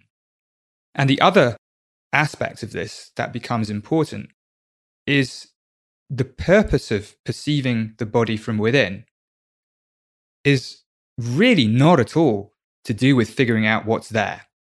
Uh, my brain couldn't care less that my internal organs are objects and they have particular locations within, you know, my my body. Couldn't care less about that. It's not important. The only thing that's important about my internal physiology is that it works. That that if you imagine my the inside of my body is a cricket ball, I really don't care where the cricket ball it is or that it's a ball. All it cares is that I'm going to catch the ball. It only cares about control and regulation of the internal state of the body. So predictions, perceptual predictions for the interior of the body are, are of a very different kind. They're instrumental, they're control-oriented, they're not epistemic, they're not to do with finding out. And I think that gets it. It's it, for me anyway, it's very suggestive of why um, our experiences of just being a body have this very uh, sort of non-object-based, inchoate phenomenological character compared to our experiences of the outside world. But it also suggests that, you know, everything can be derived from that. That if we if we understand the original purpose of of predictive perception was to control and regulate the internal state of the body, then all the other kinds of perceptual prediction are built on, upon that evolutionary imperative, uh, so that ultimately the way we perceive the outside world is predicated on these mechanisms that have their fundamental objective in the regulation of our internal bodily state. And I think this is this is really important for me, because it it it, it gets away from these, I don't know, pre-theoretical associations of consciousness and perception with, with cognition, with language, with all these higher order things, maybe social interaction, and it grounds them much more in the basic mechanisms of life. Uh, so here we have a nice thing that it might not just be that life provides a nice analogy with consciousness in terms of hard problems and mysteries and so on, but that there are actually very deep obligate connections between mechanisms of life and the way we perceive consciously and unconsciously ourselves and the world. Well, so now if interoception is purpose toward what is sometimes called allostatic control, so the regulation of internal states on the basis of, it's essentially homeostasis as governed by behavior and action. If that's the purpose, and emotion is essentially parasitic on these processes, an emotion like disgust, say, or fear or anger, much of the same neural machinery is giving rise to these kinds of emotions. How do you think about emotion by this logic? What precipitates an emotion is most often, I mean, it can just be a thought, right, or a memory of, of something that's happened, but its referent is usually out in the world, very likely in some social circumstance. What is the logic of emotion in terms of this picture of prediction and control in, you know, our internal system? It's very interesting. I think it's more a research program than a question that's easy to answer in the here and now. But I think the, you know, the idea would be that emotions, um, emotional content of any sort is ultimately marking out in our conscious experience the allostatic relevance of something in the world, an object or a social situation or a, or a course of action, so that our our brain needs to be able to to predict the allostatic consequences. And here you're absolutely right. Allostasis is sort of the behavioral process of maintaining um, of homeostasis. Um, so our brain needs to be able to predict the allostatic consequences of everything that it, every action that the body produces, whether it's an internal action of autonomic regulation, whether it's an external action, a speech act, or just a behavioral act. What's that? What are the consequences of that for our physiological condition and the maintenance of viability? And I think emotional content is is a way in which those consequences become represented in conscious experience. And they can be quite simple. So if you think of, you know, probably primordial emotions like disgust have to do with a rejection of something that you try to put inside your body that shouldn't be there, because the consequence is going to be pretty bad. Um, and that's a very non-social kind of emotion, at least certain forms of disgust, you know, that have to do with eating bad things, uh, don't depend so much on social context, though they can be invoked by social context um, later on. But then other more sophisticated or, or more ramified emotions um, like regret.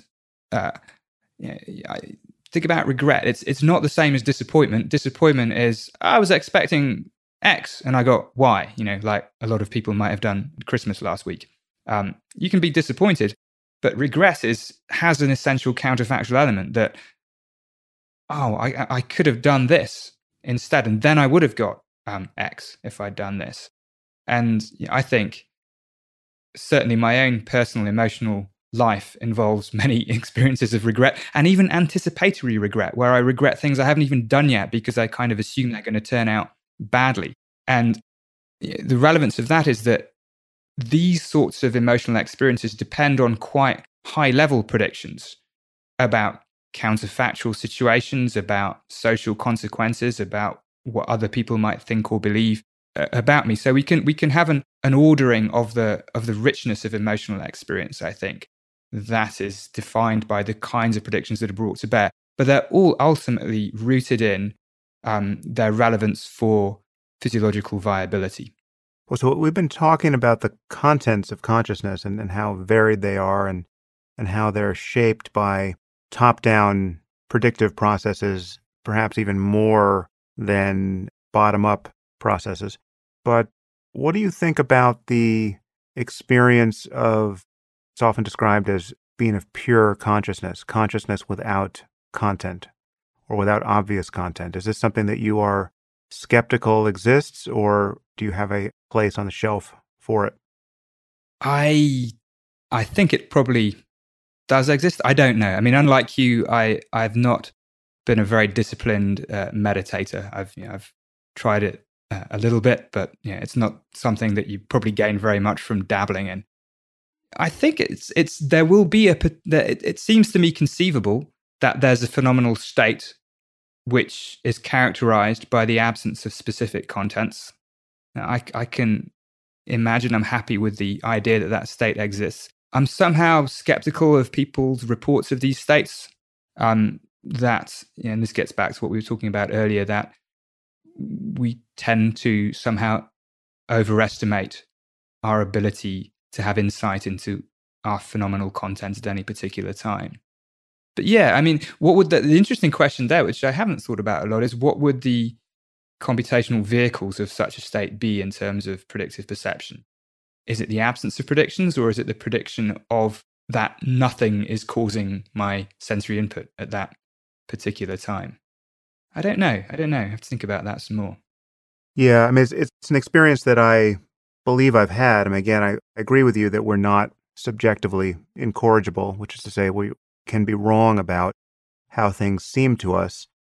We can certainly be wrong about what's actually going on to explain the character of our experience, but I would say we can be wrong about the character of our experience in important ways, which is to say that if we become more sensitive to what an experience is like, we can notice things that we weren't first noticing about it. And it's not always a matter of actually changing the experience. Obviously, there's conceptual questions here about whether or not, you know, being able to discriminate more is, is actually finding, you know, qualia that were there all the time that you weren't noticing, or you're actually just changing the experience. When you learn how to taste wine, are you having a fundamentally different experience, or are you actually noticing things that you might have noticed before, or are both processes operating simultaneously? I think it's probably both. Yeah, I mean, I think this whole uh, predictive perception view would come down pretty firmly that, at least to some extent, your experience is actually changing because you're developing a, a different set of predictions. You know, your your your your predictions are better able to distinguish uh, initially similar sets of sensory signals. So I think, yeah, it's not just that you're noticing different things; your your experiences are changing as well. I mean, to take the experience of pure consciousness that many meditators believe they've had. People have had it, you know, on psychedelics as well. I mean, we'll, perhaps we'll, we'll touch the topic of psychedelics because I know you've done some research there. But the question is, what I'm calling pure consciousness, was there something there that I could have noticed that was the contents of consciousness that I wasn't noticing there? But the importance of the experience doesn't so much hinge for me on whether or not consciousness is really pure there or really without any contents. It's more that it's clearly without any of the usual gross contents. It's quite possible to have an experience where you're no longer obviously feeling your body. There's no sensation that you are noticing.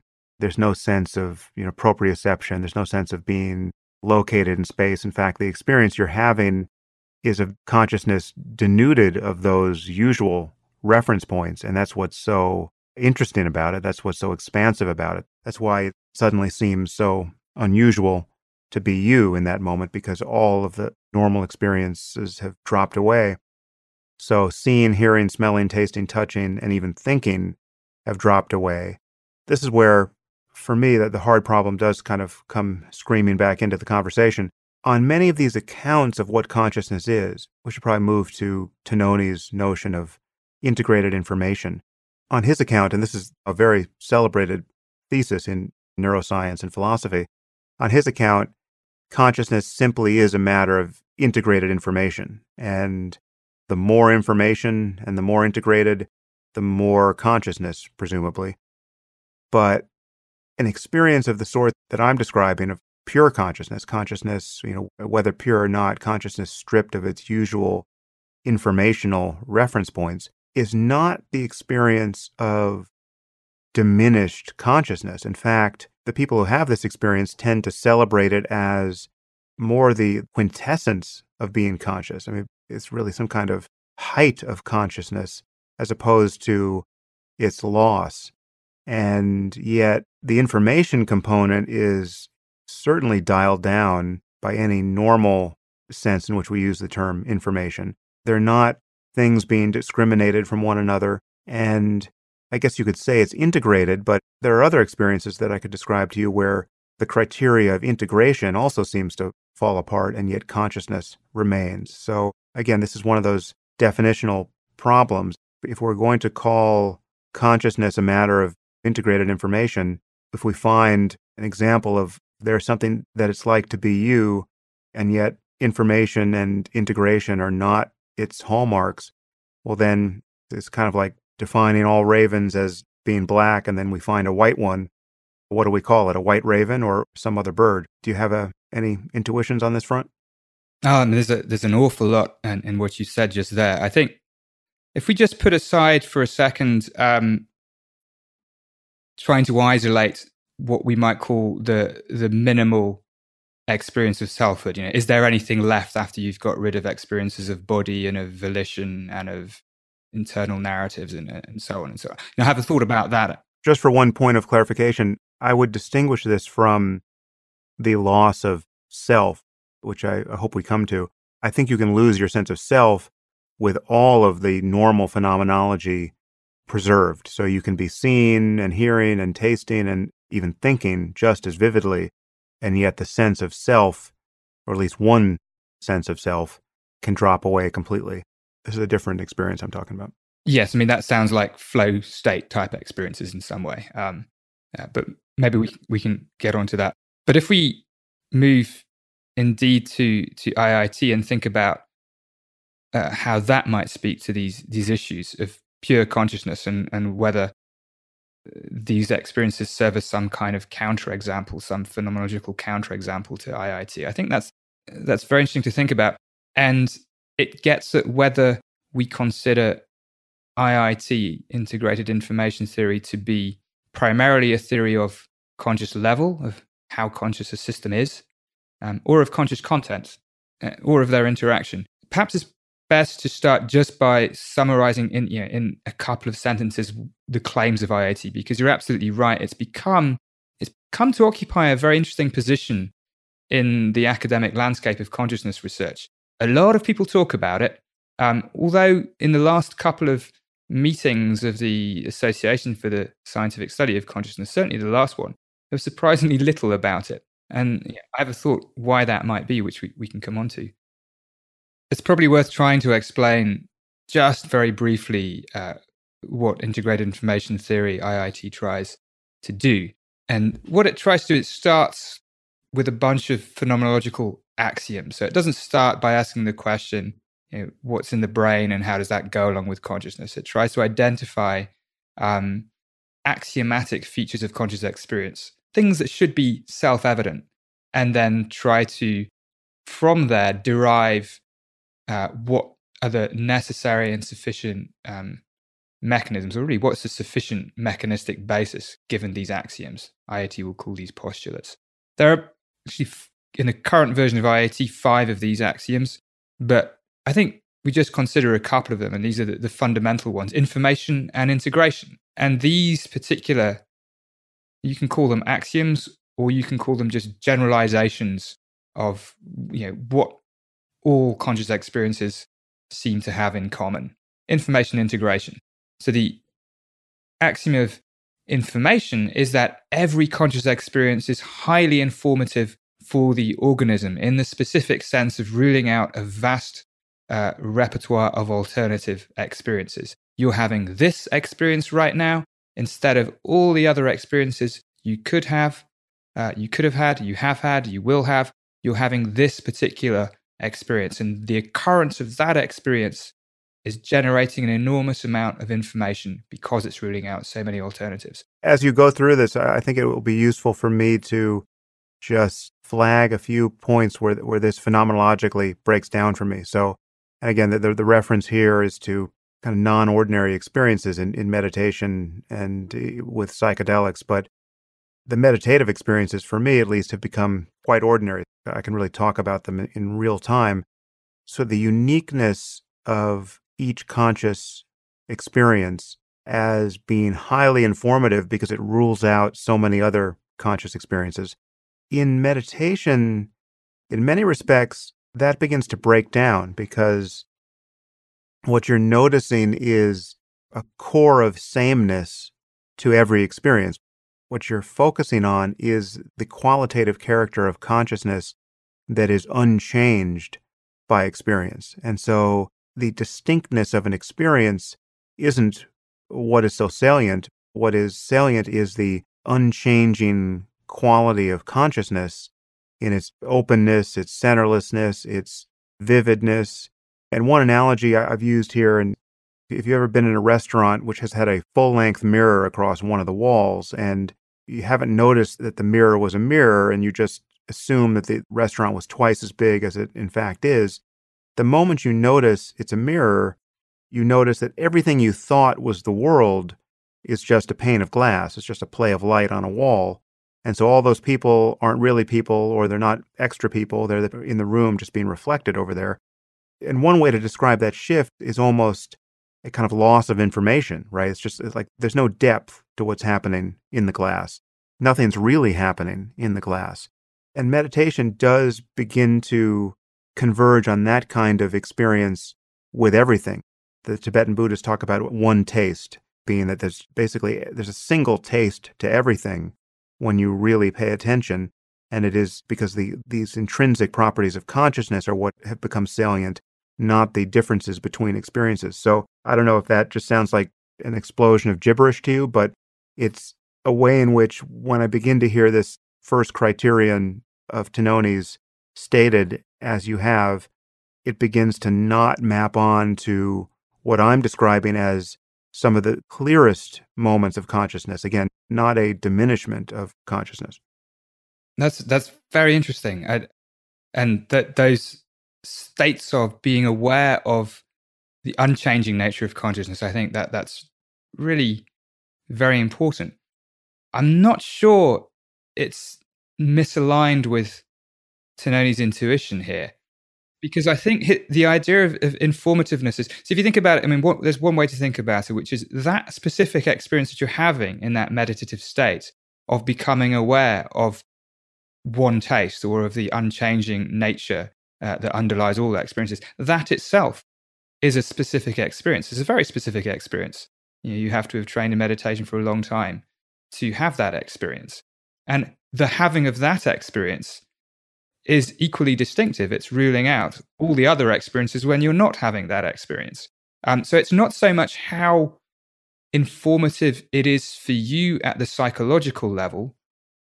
It's a, it's a much more reductionist interpretation of information. I think the other way to, to, to get at that is to think of it from the bottom up, from the simple systems upwards, and Tononi uses an analogy which I think has got some value.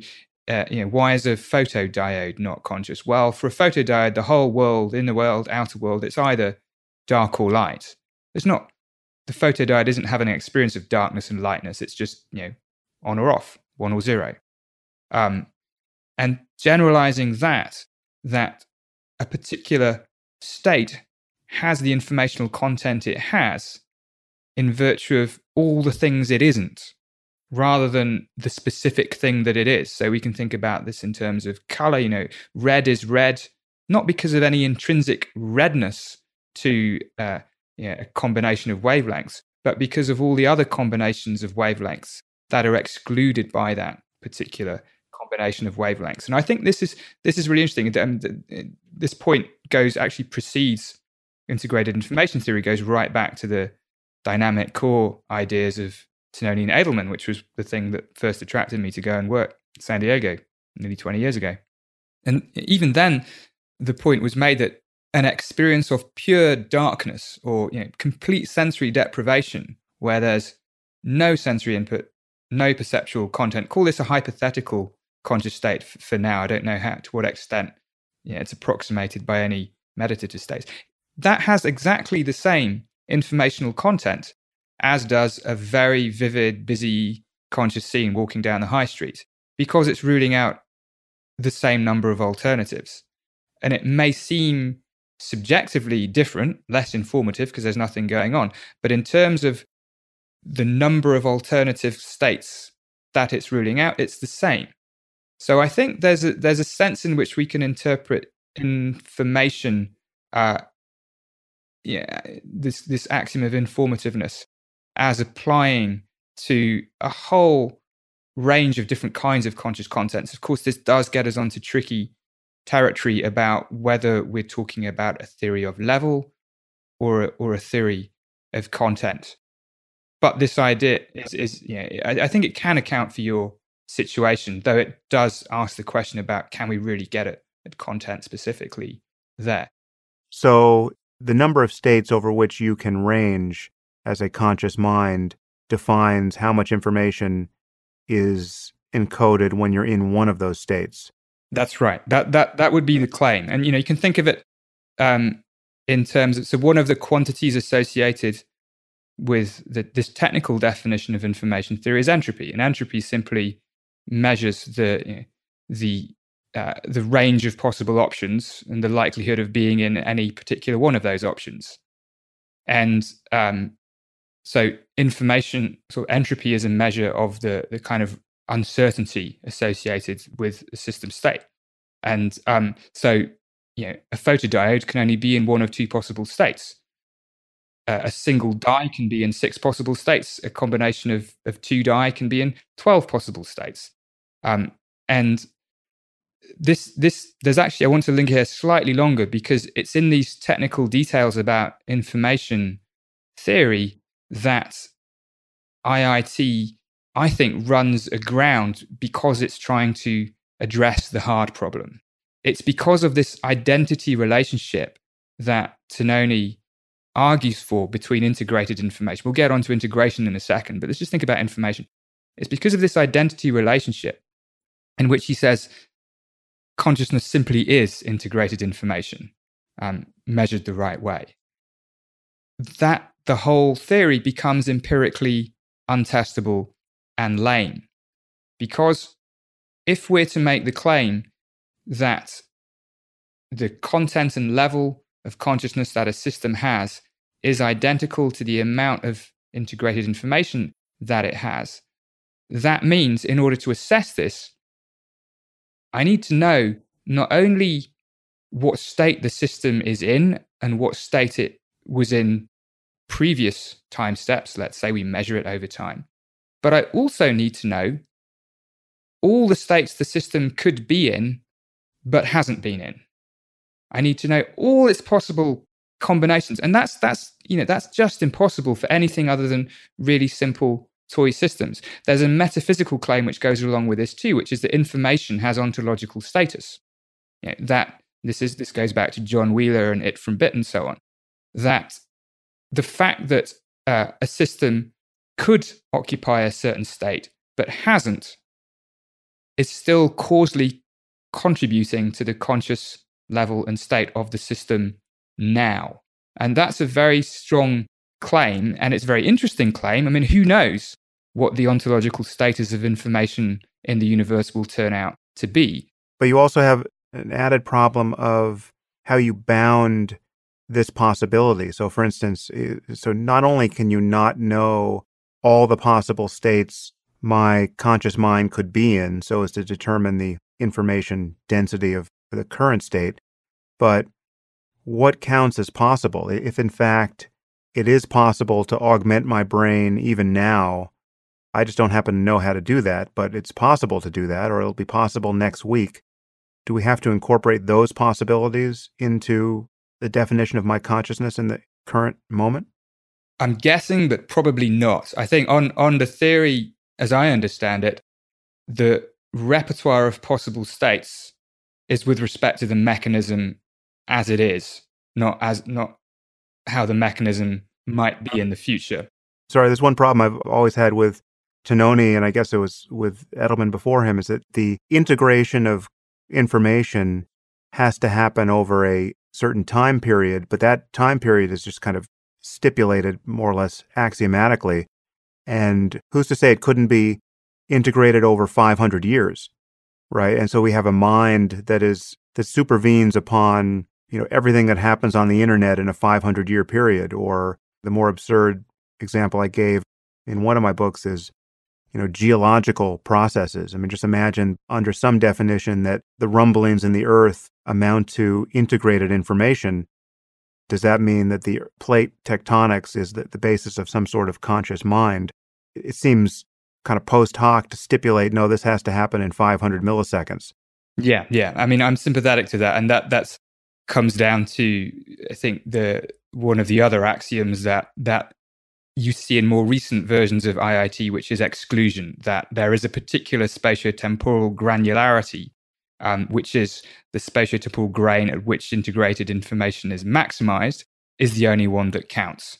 And that's I mean, look, I'm I'm a bit suspicious of this axiomatic approach anyway. I'm not sure to what extent we can conceive of any of these properties as self-evident with respect to conscious experiences.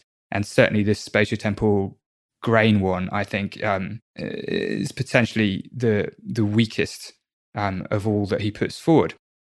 But yeah, I think this is these are really the problems you get into when you when you try to go after the hard problem and you try to justify this identity relationship, because yeah, you come up with with these very weird, potentially absurd scenarios, which could perhaps be taken as reductios of the whole thing. I mean, there there are other ones that you can could glom on a whole bunch of neurons to your brain. In fact, this is just what you said a little bit earlier. You could just glom them on, and let's say you know they actually they never fire, um, but they could potentially in some situation, but they've never actually done anything. Nonetheless, I I T would predict that your conscious experience has changed because of that, because the repertoire would have also changed. That's a very weird counterintuitive prediction. Now, I don't want to rule out a theory of consciousness because it makes counterintuitive predictions. I mean, that would be silly too. But I think that the more pernicious aspect of it is that if we insist on, I mean, let's let's take a slightly weaker version of it, which is which I still think is is highly interesting, which is that experiences do seem phenomenologically to exhibit information and integration. And we can argue about whether this is you know, maybe less the case for certain kinds of meditative experiences than other kinds of experiences. But in general, experiences do rule out, you know, do pick out one particular conscious scene among a large number of possibilities, and they do so in a generally integrated way. Again, maybe counterexamples in split brains and whatnot. But these are, I think, quite general phenomenological observations. I, I hesitate to say they're axiomatic because I think they probably aren't, but they're very general. And so, yeah, in a weaker view of I I T, I think it's very useful to take those observations and then ask what kind of mathematics would operationalize them, and can we measure anything like that in, in the brain? And if you take that weaker view, then you don't have to worry about all the things that trip up the strong view of I I T from the outset. So, you know, I could compute a measure of I I T, you know, let's call it phi, you know, that's what he calls it after all. Now, I can easily write down equations for phi that only depend on observations of what a system has actually done, on what we might call the empirical or stationary distribution of a system.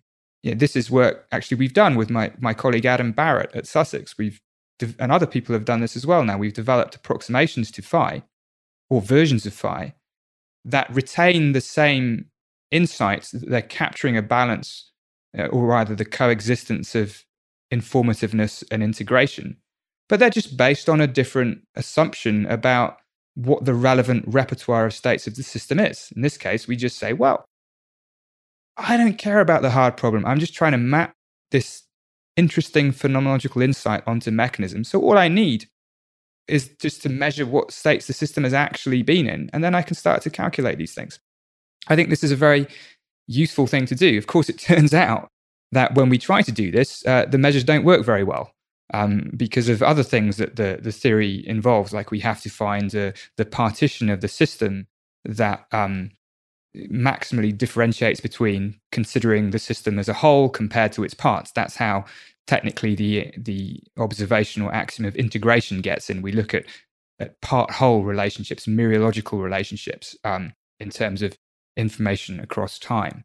It's kind of annoying, but also illuminating that when you develop empirically applicable measures that are based on these insights, in practice, they really don't seem to work very well, which is a bit of a warning sign, because what you'd want for a theory with legs is that the closer you get to operationalizing it, the more empirical purchase it should have, not the less empirical purchase it should have. So, I mean, this is one reason I think that we've seen a bit less I I T stuff out there in the last year or so, because it's just very, very difficult. It just, just doesn't, if you threw it as a hammer and hit the problem of consciousness, it doesn't sort of split apart very nicely. And this pro- may well be because we haven't got the right approximations yet. I still think there's something in there. But if you just go after the hard problem, you're not going to get anywhere with it. Isn't there an additional wrinkle here where some version of panpsychism comes sneaking in? Because if consciousness is really just identical to integrated information at any level of integration and information, then the lights come on very early and in entirely piecemeal ways, so that you could imagine thousands or even millions of loci of consciousness at levels far below what we think of as being the level of consciousness in a human brain. And then you could imagine other systems that now we're potentially getting down to David Chalmers and his conscious thermostats, depending on how you want to define integration and information. Yeah, sure. I mean, I I I completely agree that that the theory as expounded by uh, by Giulio Tononi and and you know, also more recently by um, by David Chalmers and by Christoph Koch as well, they they take this panpsychist interpretation, which which you have to take if you if you do buy this identity relationship that consciousness is integrated information, because then yeah, you're going to find small amounts of it in various unexpected places. You won't find it everywhere, because not all systems have a non-zero integrated information. You can design systems that have no integrated information. In fact, you can you can do a version of the zombie experiment here. You could say, I can I can maybe unwrap all the recurrent dynamics of a biological brain into a single feed-forward mm-hmm. network where information just flows in one direction. Well, we almost have that when you think about the human cerebellum, the little brain off the back of our big brain, which actually has four times the number of neurons the rest of the brain has. There are very few people who imagine that there's something that it's like to be the human cerebellum, and yet it has all of the gross features of a brain, but apparently it doesn't have the necessary integration to be a basis of consciousness, or at least so it would seem. Yeah, no, that's right. I mean, I always find that just really amazing that every time I think of just that brute fact that the cerebellum has, yeah, four times more neurons than the rest of the brain. I mean, then it seems crazy to me, but it just, I think, underlines that it's these simple gross features of neuroanatomy and neurophysiology just aren't the relevant ones. Um, of course, the cerebellum differs in very many ways from the rest of the, the cortical and subcortical system, not just in its association with something like integrated information. But certainly a, a relevant feature is that the cerebellum seems to be constituted by these relatively functionally independent circuits. Um, and yeah, I, I don't know, people always rule out the cerebellum from, from everything, but you know, there's a sort of dirty secret in neuroimaging experiments. I don't know if you, you found this yourself, that you often see the cerebellum light up in yeah. contrast to various sorts. Yes. And it's almost always completely ignored because we, ah, it's not relevant. It's just the cerebellum. so I, and in, I know the feeling. yeah, like the anterior insula as well, which is, you know, there are all these things in singular. I mean, I think there's probably something more in that story um, than we know. But yeah, back to back to panpsychism. It's it's an interesting thought experiment that if you if you take this this identity relation, you'll start to attribute consciousness very broadly. Um, but yeah, I don't know what you do with that. Again, I'm, I'm always trying to evaluate these these. philosophical positions and, and theories on whether they are fecund in the sense, do they lead to a productive set of experiments that, that one might do, or do they not? And I think a view like panpsychism doesn't really motivate any particular interesting experiment that one might do.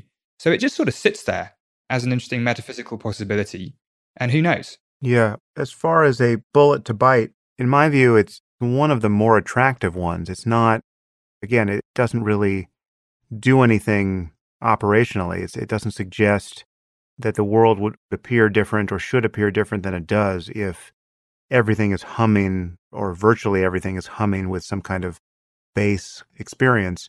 I wouldn't expect my computer to start talking to me if it were something that's like to be the computer. I would expect it to be doing exactly what it's doing now, given its constraints. But yeah, it's counterintuitive, but it's not the most obnoxious thing on offer in the wilderness of counterintuitive things.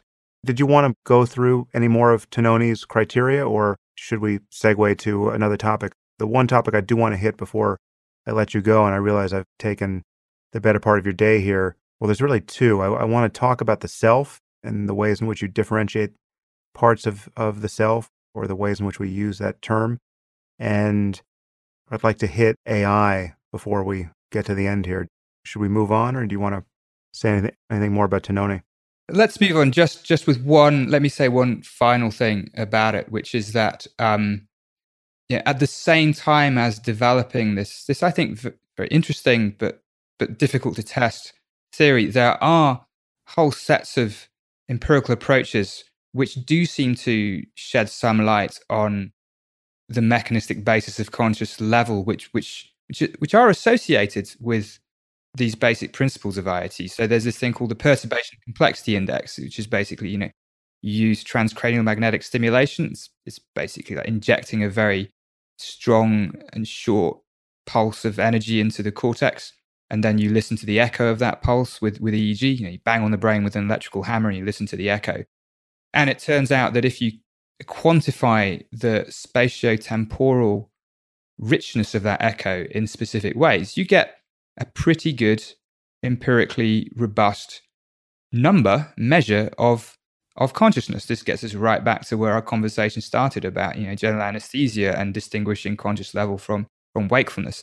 This is all very productive. And you know, we've been doing the same thing without the stimulation, just calculating the complexity, the signal diversity of spontaneous E E G tracks in a very, uh, very nice way changes in conscious level. And um, it also seems to, oddly, in the psychedelic state, go up a bit from the, the normal uh, baseline of wakeful conscious level. Or not so oddly. Or not so oddly, although it's not an evidence for, as was written up by a number of people, they said, we found evidence for a higher state of consciousness. Uh, you know, it's not that. We've we've found increased neuronal signal diversity. But indeed, it's it's it's maybe what you'd expect to find given the phenomenology of the of the psychedelic state. So all this is just by way of saying that I think the framework of I I T is motivating a number of interesting empirical developments that tell us something about the neuronal basis of conscious level and how it interacts with content. You don't have to bite the the whole of the bullet to get there. Well, I asked the obvious question now. Has anyone done that experiment for the cerebellum? It's a good question. I, I you know, I don't think I don't think they have. I don't think they have. I wouldn't. Don't, don't hold me to that. But I. I don't know if there's a problem doing T M S on the cerebellum. I can't recall people doing that or recording E E G from it. I guess you'd get a bunch of muscle artifact given where it is, but. Also, all these measures, even when they have empirical utility, they typically only do so when you, you know, you're contrasting different states. So, you know, it, it might be interesting to see how the cerebellum behaves differently when the whole organism is awake versus asleep. But I'm not sure what just looking at the activity of the cerebellum per se would, would tell you. But no, I think it's a, yeah, interesting thing to consider. There was one other point there in differentiating the level of consciousness and contents. So the, the I, I see how this information integration theory can track changes in level of consciousness. But when you're talking about contents, I can certainly imagine and believe I've experienced states of consciousness where the contents are a mess and certainly less informative in the normal sense of that term, biologically and behaviorally and perceptually, than is ordinarily the case, and yet it's no less vivid. You know, so again, I'm thinking of certain psychedelic experiences. We could think of certain neurological conditions where there's certainly something that it's like to be the person, and in fact, perhaps just as much that it's like to be the person. But what it's like is just a buzzing confusion, which has very little behavioral utility. And there's a kind of randomness to the information content when you compare it to an, a more orderly state of wakeful attention. Does that pose any problem, or, or am I just sliding among different uses of the term information? Perhaps. I think in, in the sense that we discussed earlier, that however sort of introspectively informative a state might appear to you, that's probably different from the technical uh, usage of information in, in the theory. But certainly when it comes to what I I T says about content, there, there is a theory of conscious content within I I T, and it has to do with with you know shapes in in, in qualia space, what Tononi would call qualia space. But the problem there is that it's even less testable, I think, than taking I I T as a theory of conscious level. It, it becomes very, very detached from empirical data, or at least very non-specific with respect to empirical data, which which is sort of why when I'm thinking about level and content, um, if I'm thinking about conscious content, I think it's more productive to think of that in terms of a theoretical framework that is more directly addressing the the problem of content, which for me is is is the Bayesian brain, is predictive processing, because you know, you, you're not kind of contorting a, a grand theory to account for everything. So you know, you, it's it's more of a pick and mix approach to consciousness science, and hopefully everything coalesces into a into a single framework in the end.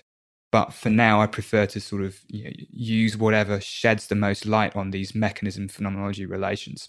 Okay, well, let's move on from content to the self, which is this third category of thinking about consciousness that people find very confusing. I just want to read a paragraph you wrote in one of your articles. Right, there is the bodily self, which is the experience of being a body and of having a particular body. There is the perspectival self, which is the experience of perceiving the world from a particular first-person point of view. The volitional self involves experiences of intention and of agency, of urges to do this or that, and of being the causes of things that happen. At higher levels, we encounter narrative and social selves. The narrative self is where the I comes in, as the experience of being a continuous and distinctive person over time, built from a rich set of autobiographical memories. And the social self is that aspect of self-experience that is refracted through the perceived minds of others, shaped by our unique social milieu. So I think that's an incredibly useful paragraph and a way of partitioning these different experiences we have where we're tempted to talk about being a self, and we use terms like personal pronoun I. I think there's some fluidity between these various concepts, but let's talk about them, because I talk a lot about the self being an illusion, very much in a Buddhist sense, and of there being an experience of a loss of a sense of self. And when one loses the sense of self, one loses the sense of, another word here is ego that people refer to, which is arguably the goal of meditation practice, and it's something that happens to people in various psychedelic experiences. One doesn't lose all of these selves that you're mentioning, and it's sort of useful to see what is on the table here for jettisoning. Actually, one question here. Have you ever taken psychedelics? I mean, what does the possibility of losing a sense of self mean to you? Is that something you've experienced in flow states or in any other state? Yeah, I, th- it, I think it, I always thought of it in relation to the fact that the experience of being a self is, is not one thing. And so I completely agree with you that when people say you know, they're experiencing an egoless state or they've lost a sense of self, one has to ask which aspects of selfhood uh, or which aspects of selfhood are being talked about here. I think in, in flow states, you know, during practicing sport, you can lose certain aspects of of self, some of the more narrative aspects of self, perhaps. Um, and then you know, in, in other states, maybe other aspects of selfhood uh, can go too. I, just just to directly answer answer your question um, about psychedelics, not frequently, but but yes, um, for the sole purpose of experiencing for myself what manipulations of conscious experience Uh, derive from from those sorts of compounds. And you know, I did find it incredibly illuminating and interesting. More so, I have to say, for me, in the way I experienced the external world than in how I experienced um, myself within it. But you know, perhaps that's that's just my idi- idiosyncratic report of that. But I think the idea of specifying these different ways we experience being a self, and there are probably others too, but but that's there's one summary there that, that you kindly read out. The first purpose of doing that is to underline that this idea this that some of us may have, we haven't reflected on what it is to be a self very much, that the self is unified, that if I'm going to experience selfhood, it's going to comprise of, of all these things, then by definition, but that's just wrong. That our experience of being a self day to day, if we're you know, healthy without psychiatric or neurological illness, well, it's still constituted by all these different aspects, which can be manipulated relatively independently, either experimentally or through drugs, and which can, uh, which can be affected specifically by different kinds of, of brain damage and psychiatric illness as well. It doesn't mean the whole self has gone. And this is a very, for me anyway, a very helpful way to think about selfhood, because it it, it just makes the point that my experience of being a self is constructed in just the same way as my experience of the outside world. It's put together in virtue of a number of predictions about the causes of self-related signals that are then bound together in an overall perception of of meanness, of this is this is you know, this is me, this is myself. But it's all built on a whole range of different processes happening in parallel. And you know, how far can you strip these levels away and still have some core experience of selfness left? I think you can probably go pretty far. I mean, you can you can certainly experience selfhood without having a rich social environment, I think. Uh, some people would disagree with that, probably. Chris Frith might disagree with that. But it's hard for me anyway to see that our the experiences of ourselves through the eyes of others is a necessary component of selfhood. There's two questions here. One, can you have a rich experience of self without ever having had a social experience? Or can you have a rich experience of self having had a social experience but no longer having one? Like a critical period of development being fulfilled, but then you're you live as a hermit, never seeing another person again. I think in that case, it's obvious. There's no necessary loss of self just by being physically isolated from other people, provided you actually grew up in some normal circumstance. Yeah, sure, sure. I mean, it's like Molyneux's question for um uh, for social self, isn't it? I mean, so certainly, I, you know, I completely agree. It's it's an interesting question. If you grew up in an environment without any social interaction, I would imagine that you may never develop the capability to to experience social dimensions of selfhood.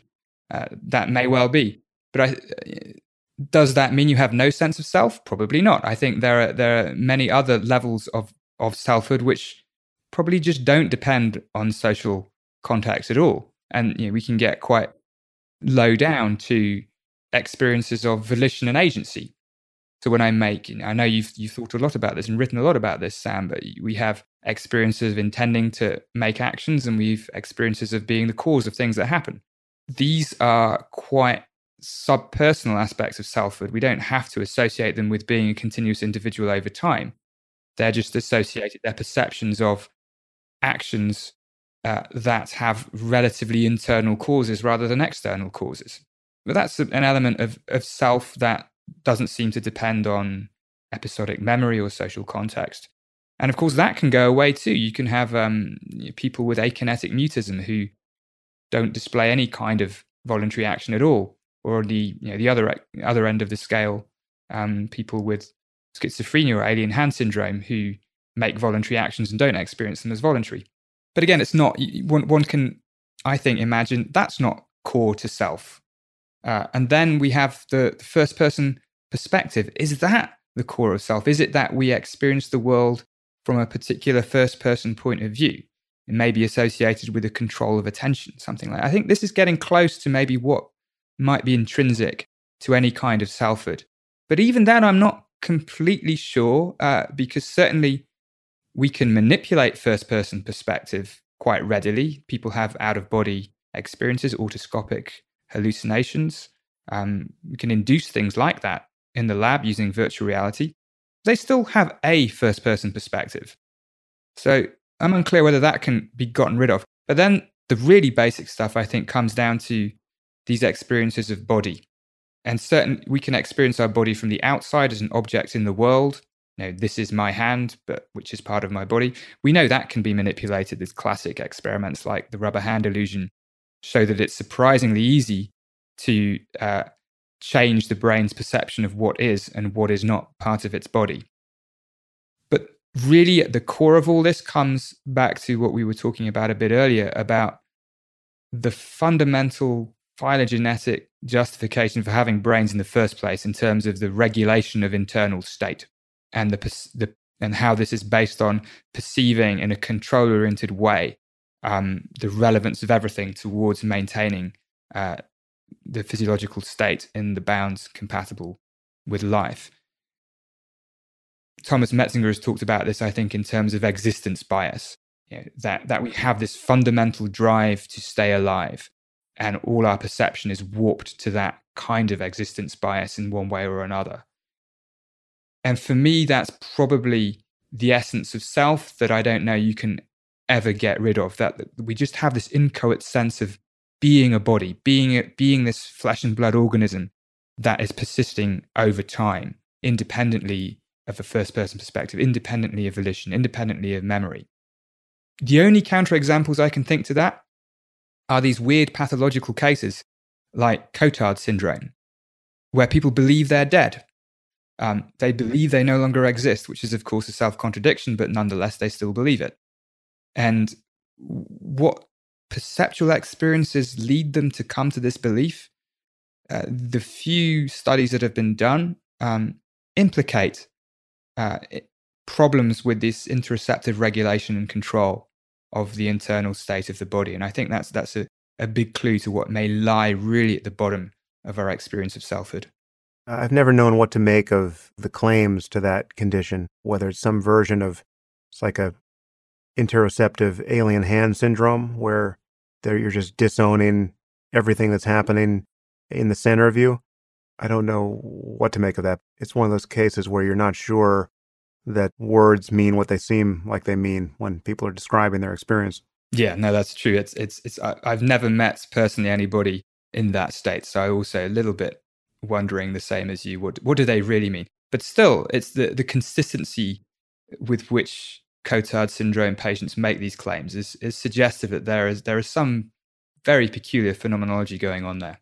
Well, so I'd like to just linger here on these five terms: bodily, perspectival, volitional, narrative, and social selves, because my sense of self and its absence can, I can kind of connect these dots in a way that may seem odd. I mean, for instance, the bodily self. So I've already said that there are experiences where the body is rather vividly absent. Now, whether or not it's actually absent is another question, but the experience is one of just having completely lost touch with the body. And I guess if we could remember it, there's probably experiences in dreams that people have where there's no sense of having a dream body.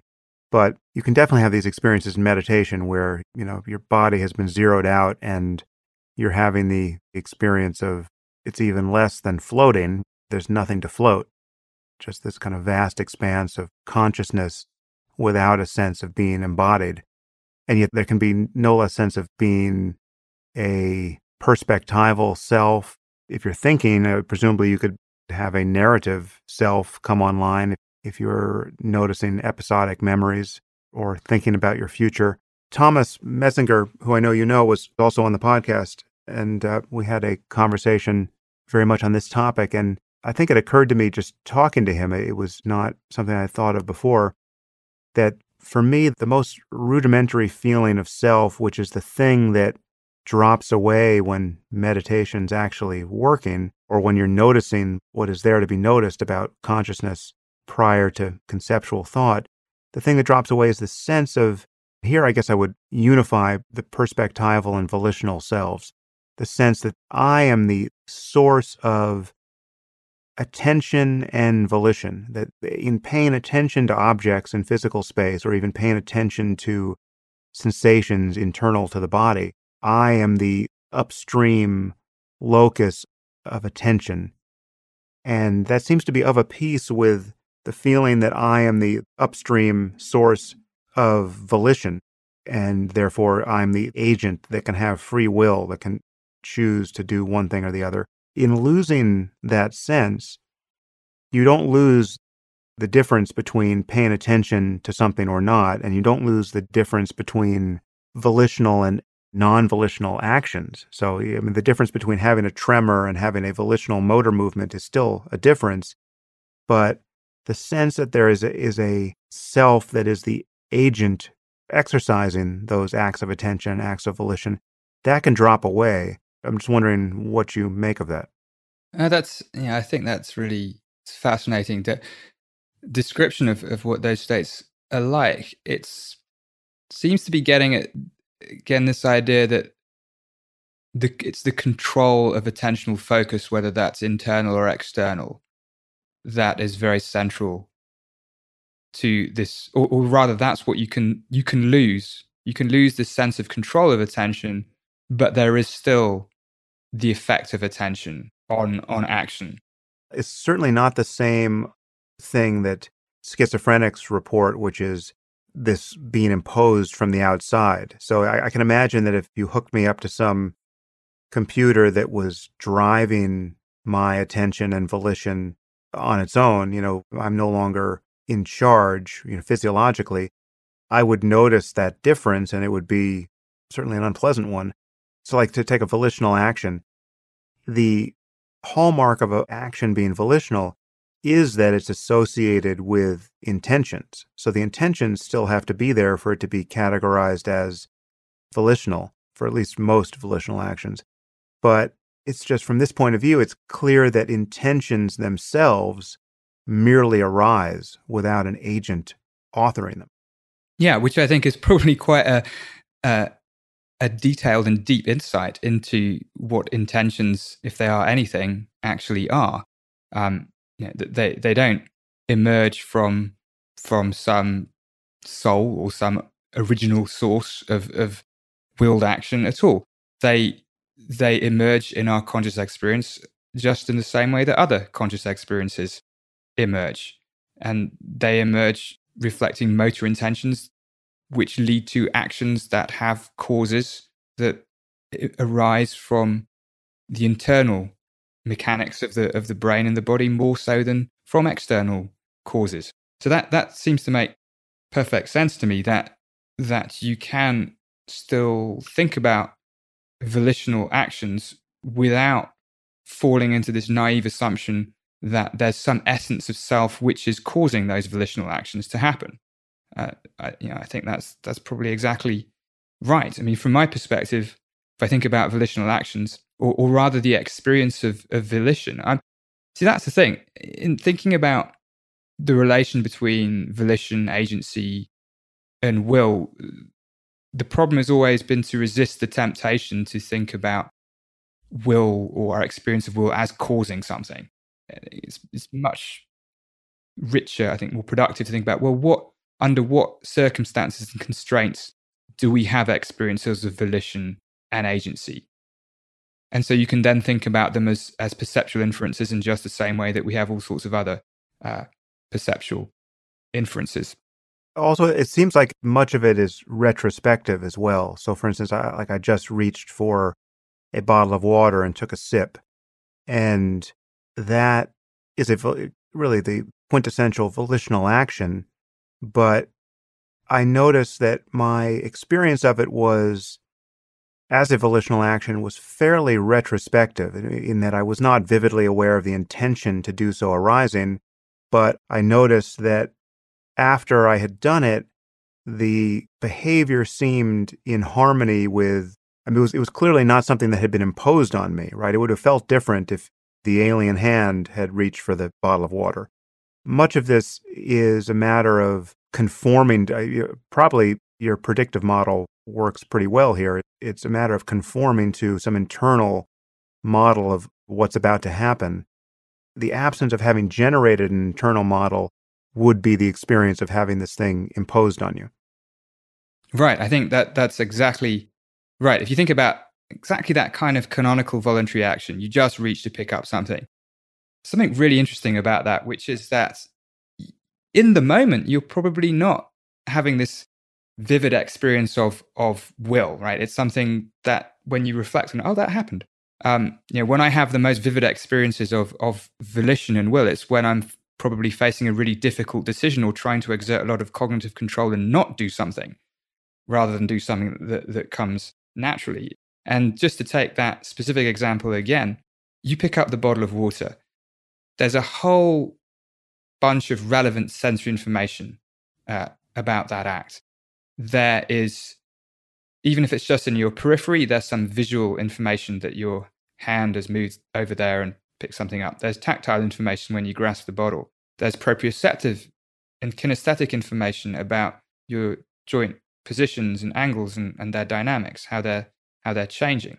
Um, there's probably some auditory feedback as well when you when you pick up the bottle. And of course, there are motor commands themselves, um, motor references. And yeah, it's it's plausible to think that one's experiences of, of volition is just the the brain's best guess, the inference to the best explanation of all those sensory signals put together. And that you could probably lose any one or two of them and still have some experiences of volition. This gets at a key distinction, I think, in these in these sorts of ideas, which is, can you have experiences of volition and agency even without motor intentions? And uh, with um, actually with some my, my colleagues at Sussex, with Warwick Roseboom and Keisuke Suzuki, we're, we're using virtual reality to try to explore some of these situations, and, and Peter Lush as well, where we have virtual reality hands that you feel a sense of ownership for, uh, that occasionally make plausible voluntary actions that you didn't yourself make.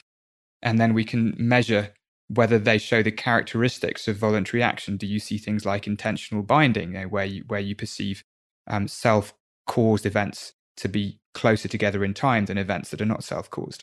Do you get something like a rubber hand illusion for volitional action there? You, yeah, you do. You get, you basically, seems like what you get, and we're still doing this, this work now, but it seems like what you get is an equivalent amount of intentional binding, which is to say that, you know, this virtual hand moves and presses a button and then a sound happens. Um, and you then judge when in time that sound happened. In, in a situation where the virtual hand moves itself, and you don't move, you know that you haven't moved your hands. So we haven't been able to induce a sort of full illusion of volitional movement where you don't even notice that you didn't make the movement. But even though you know that you didn't move the hand, you still see a shift in, in timing towards the action onset, even though you didn't move your hand there.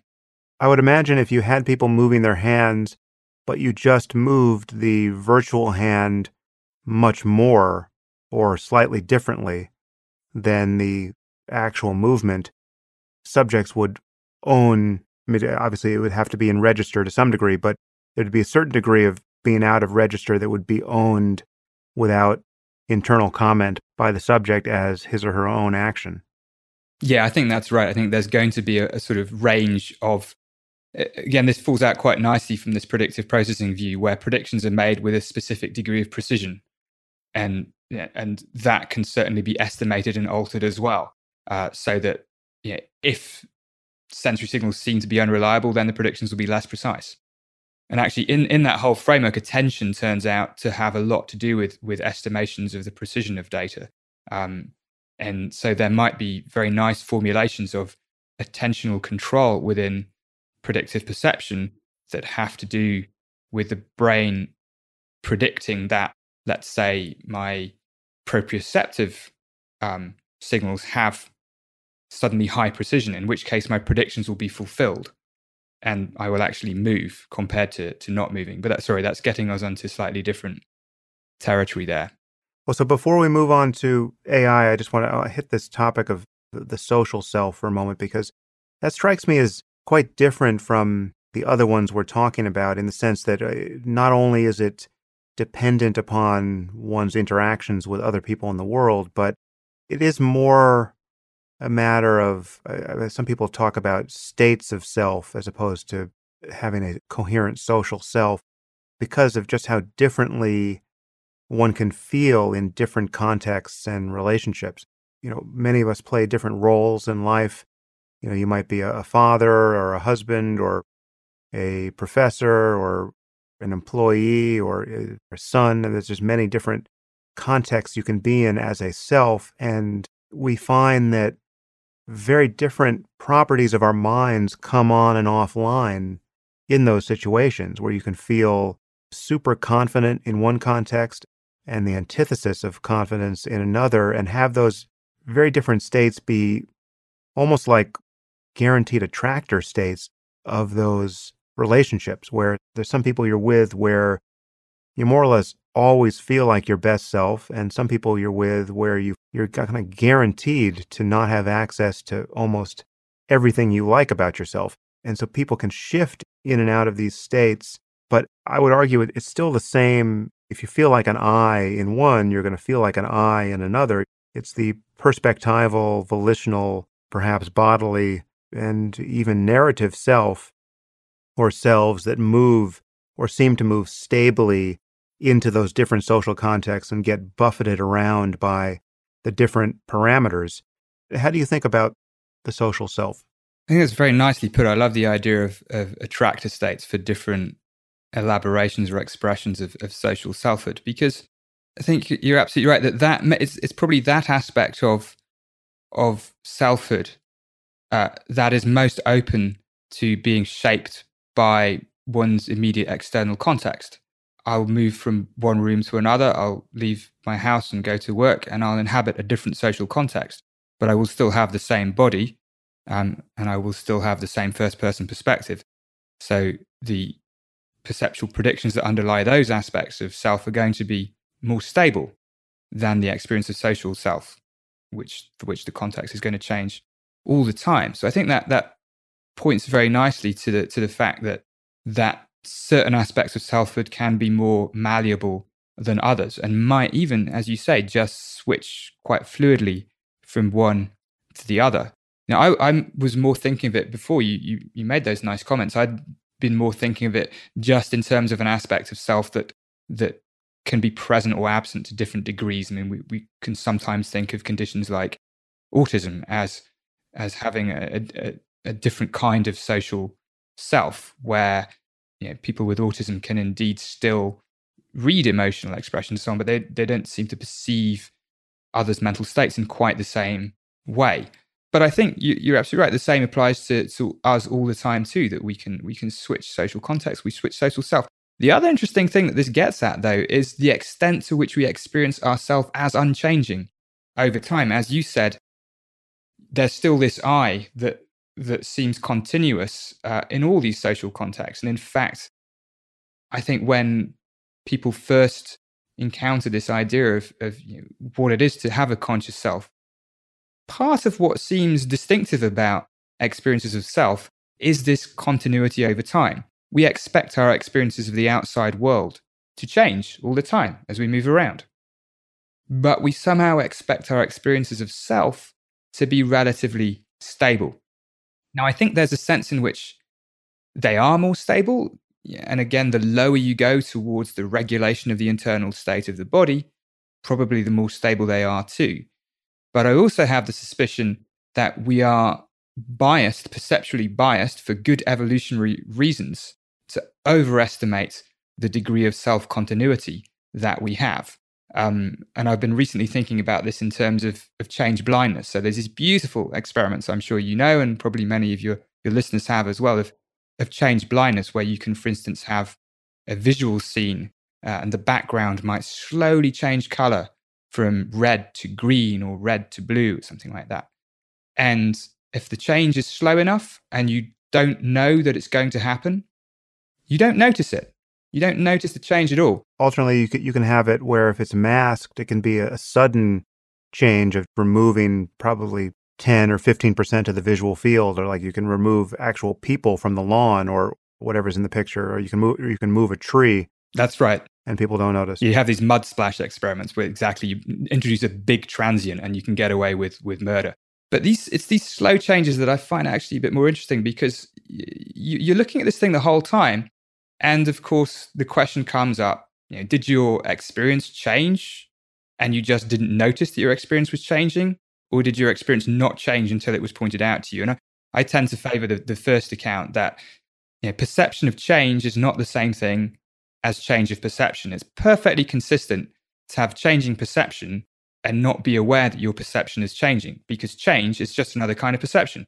And I think this probably applies in spades to how we experience self, that we are just strongly biased towards perceiving ourselves as not changing very much. So we have this kind of, this, this hugely powerful self-change blindness.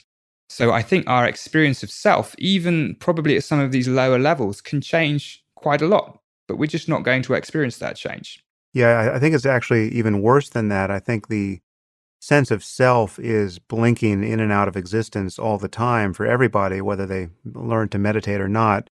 And it's only someone who learns to meditate who just notices it or can produce that blinking on demand by paying attention to this thing we're calling I.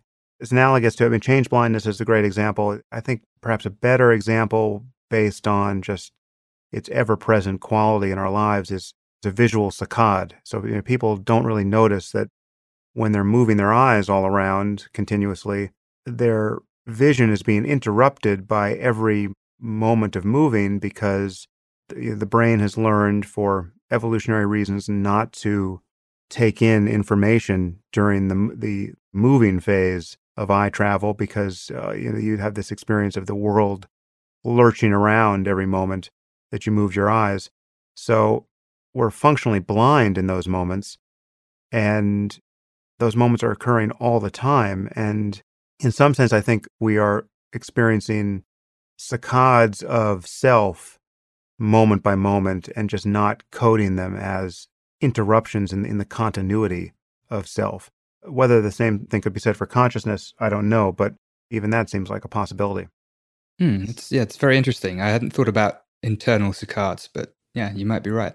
Let's move on to, and this has been a, a marathon conversation for which I'm quite grateful because it's all fascinating. Let's finally, before your the rest of your life and your various states of self can commence in other contexts, let's touch this topic of A I, which has become you know, fascinating to me and many other people.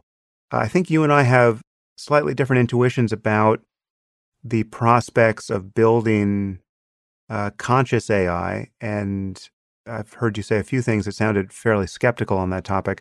First, we should distinguish consciousness from intelligence because obviously they are different. Perhaps you want to start there and then give me your take on A I. That's a good place to start. Uh, it's often, I think, too frequently assumed that, not that it's the same thing, but that a sufficiently intelligent system will at some point develop consciousness, uh, that one is you know, naturally follows the other. Intelligence and artificial intelligence is doing the right thing at the right time. I think it's as simple as that. It's it's efficient, adaptive action selection. Um, and A I is making great strides at the moment. Consciousness, as we discussed right at the beginning, is this question of the instantiation of phenomenal properties. Is there something it is like to be you or me or a machine? And these are almost certainly related, but they're certainly not the same thing at all. Well, put that way, they obviously break apart because, so if intelligence is doing the right thing at the right time, and consciousness is the fact that it's, it's like something to do the right or the wrong thing at any time. I mean, we, you can be conscious of canonically stupid moves as well as you can be conscious of smart ones. Let's just linger on this fundamental point. A lot of people seem to assume, this is really coming at, at your zombie doubts from the other side, if we built anything that was at human level uh, intelligence, no matter how different from a human it might be in its actual hardware implementation, consciousness just by definition is, will have to come along for the ride because it would be impossible to make something as functionally intelligent as a human being that wouldn't also be conscious. Is it safe to assume that you would believe that because you're so skeptical of a zombie argument? I... No, actually, I, I unless it was completely, because the zombie argument turns on fun, completely functionally indistinguishable. And I think the case of general A I does not mean that it has to be completely functionally indistinguishable for, from a human being.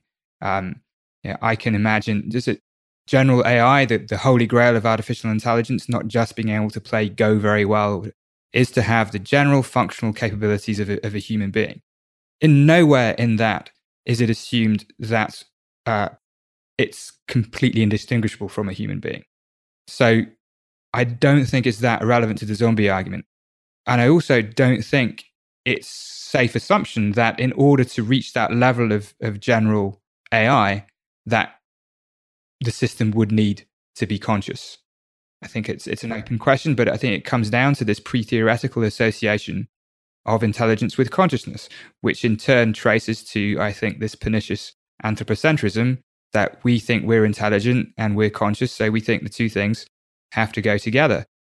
But from another perspective, you know, the most important, ethically important and biologically important conscious experiences have got pretty much nothing to do with intelligence. They have to do, again, with physiological integrity, with suffering, with fear, uh, with with disgust.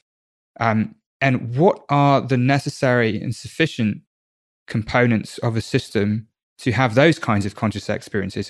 I don't think you have to be that smart. I mean, you, you look at the distribution we talked about earlier. What do we think the distribution of conscious states in non-human animals is? And the ethically relevant question there is, what animals are capable of suffering? And the, I think all intelligence brings to the picture is the ability to suffer in ever-increasing the weird ways. You know, as I said earlier, I can suffer from uh, things I haven't even done through experiencing anticipatory regret. It's unlikely that a bacterium, or probably unlikely that, that a bee will experience anticipatory regret. And there have been experiments about whether rats can distinguish between regret and disappointment, uh, which are quite fascinating. But the point here is that intelligence, I think, is a is a bad criterion for assessing whether something is conscious, whether it's a non-human animal or whether it's a, a robot or whether it's, you know, the next iteration of AlphaGo. Yeah, no, I, I would fully agree there. And I'm, you know, for me, the the scariest possibility is that we will build superhuman A I that is not conscious, and it will destroy us because we build it badly. And that, that that would be to turn the lights out on Earth, or at least the human level lights out on Earth. And it would be no comfort at all to know that what remains is more intelligent than we are. And the only ethically interesting thing would be if it were actually more important than us on the level of what it can experience. If there's a silver lining to being destroyed by your artifacts, it could only be found in the fact that if you've actually given rise to something that is ethically more important than you are, and the criterion for that would be, just as you said, that it would experience a wider range of more beautiful, more creative, more insightful conscious states, and have possibilities of suffering that it wouldn't experience, so that it would be, you know, it'd be important that these machines be built well and not be built in such a way as to be merely miserable. that's that's right. Yeah, I mean, that, I think that that that's absolutely right. This exactly where we started. That without consciousness, there is no meaning to anything, and um, we could argue whether actually conscious experiences in general for most creatures and most species are characterized by an oversupply of suffering compared to beauty. In which case, maybe ethically, it's not a bad thing if we have non-conscious successes.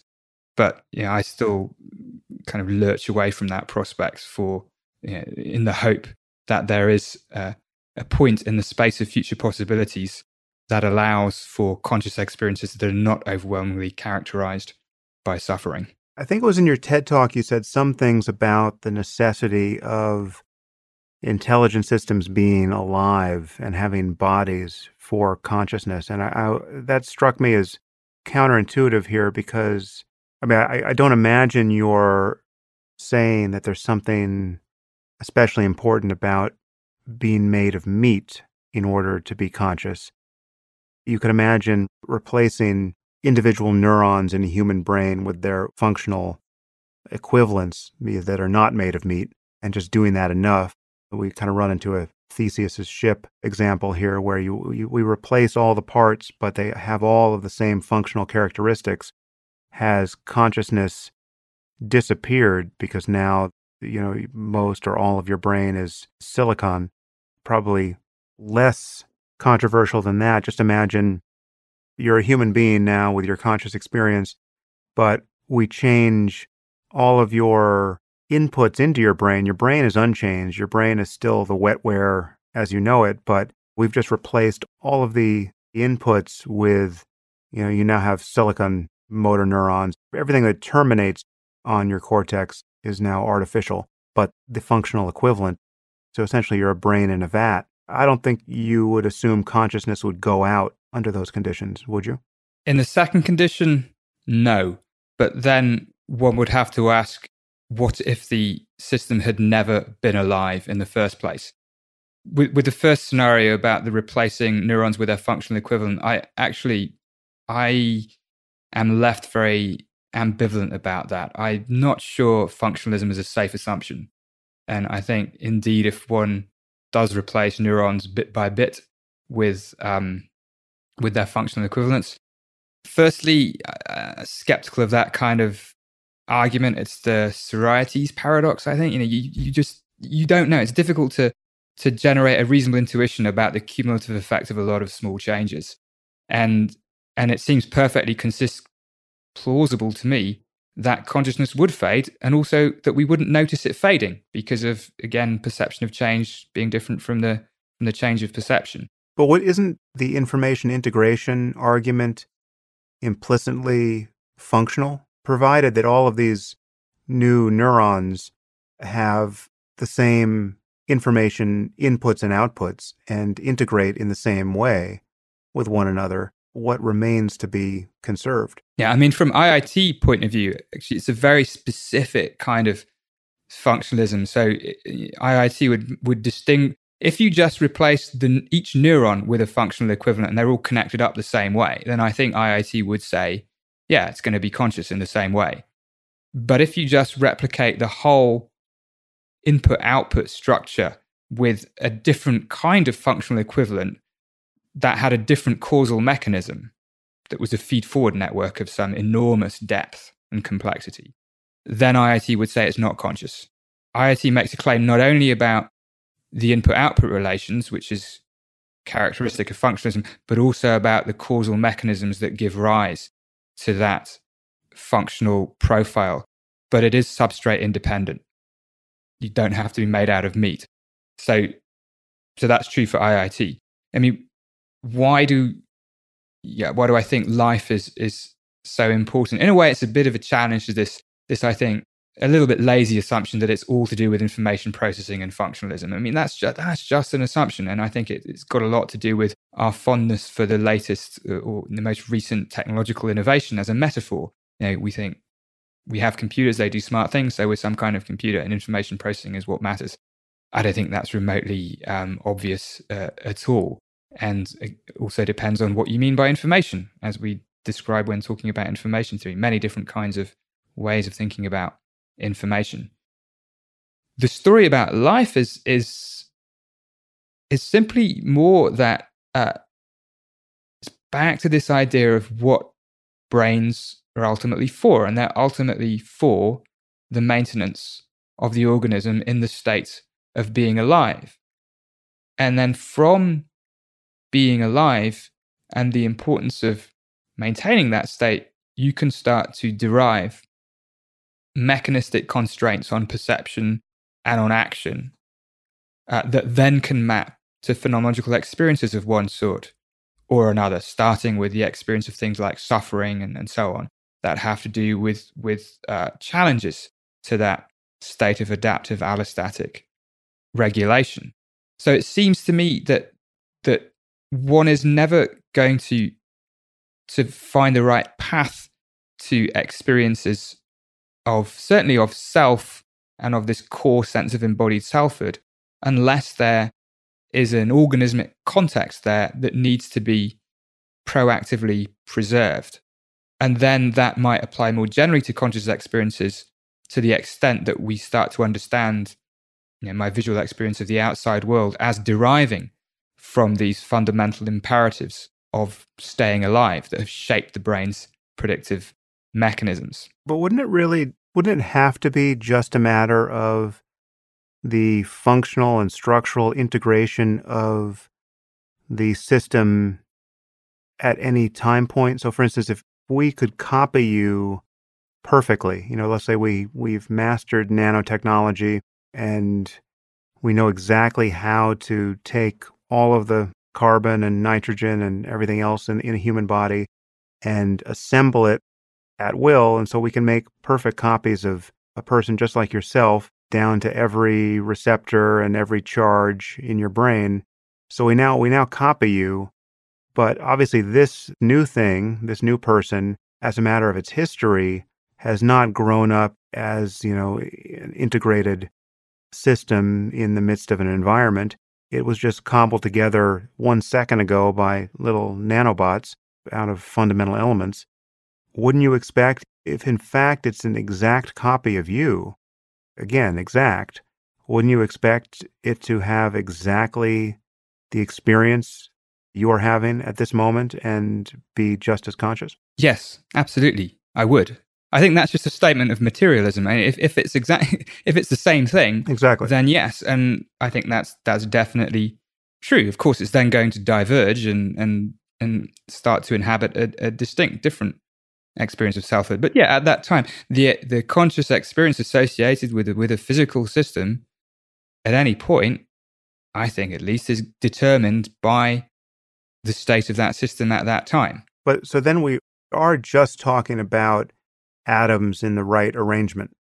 So that certainly closes the door to any significance we would put on the history of the thing and how it has grown up embodied in the world. Well, it shows that those things are maybe what you might call diachronically necessary for conscious experiences, that that in order to get a system in that particular state without making kind of magical assumptions about a future technology that can duplicate me down to the atom, that one has to go through a trajectory of, of being alive in order to get systems that exhibit the structural properties, dynamical properties that are associated with conscious experiences.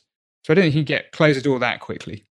Yeah, although on the assumption that we're talking about, if substrate independence is in fact the case, and you could have the appropriately organized system made of other material or even simulate it, right? It could just be on the hard drive of some supercomputer. Then you could imagine, even if, you know, diachronically you needed some life course of experience in order to tune up all the relevant variables as a matter in practice rather than in principle, there could be some version of just doing that across millions of simulated experiments and simulated worlds, and you would wind up with conscious minds in those contexts. Are you skeptical of, of that possibility? Yeah, I'm skeptical of that possibility because I think there's a, a lot of clear air between saying the physical state of a system is what matters and saying there's substrate independence or that simulation is is sufficient. Firstly, it's it's not clear to me in the only existence proofs of conscious systems that we have, you know, other biological organisms and ourselves, what substrate independence really means. Um, it, it turns, it seems to turn on, again, an overzealous application of this hardware-software distinction, you know, that that the mind and consciousness is just a matter of getting the functional relations right. It doesn't matter what hardware or wetware you run it on. Uh, but it's unclear whether I can really partition how a biological system like the brain works according to these categories. You know, what, where does the wetware stop and the mindware start, given that these things are continually, the dynamics of the brain are continually reshaping the structure and the structure is continually reshaping the dynamics? It becomes a bit difficult to, to to to define what the substrate really is. Of course, if you're willing to say, well, it's not it's not just capturing the input-output relations, we're going to make an exact physical duplicate, then that's fine. I mean, that that's that's an exact copy. That's just then a, a statement about materialism. So I I don't find it that intuitive to Uh, go from making a direct physical replica all the way up to um, simulations and therefore simulations of lots of possible life histories and, and, and so on and so forth. It's really not clear to me that simulation will ever be sufficient to instantiate um, phenomenal properties. Some people think that it it really is, but I always have these two opposing ideas in my head when thinking in this way, that, that um, a simulation of a chess playing person is actually playing chess. They're doing it a different way, but nonetheless, a chess computer plays chess. but a simulation of uh, of a hurricane inside a big meteorological center.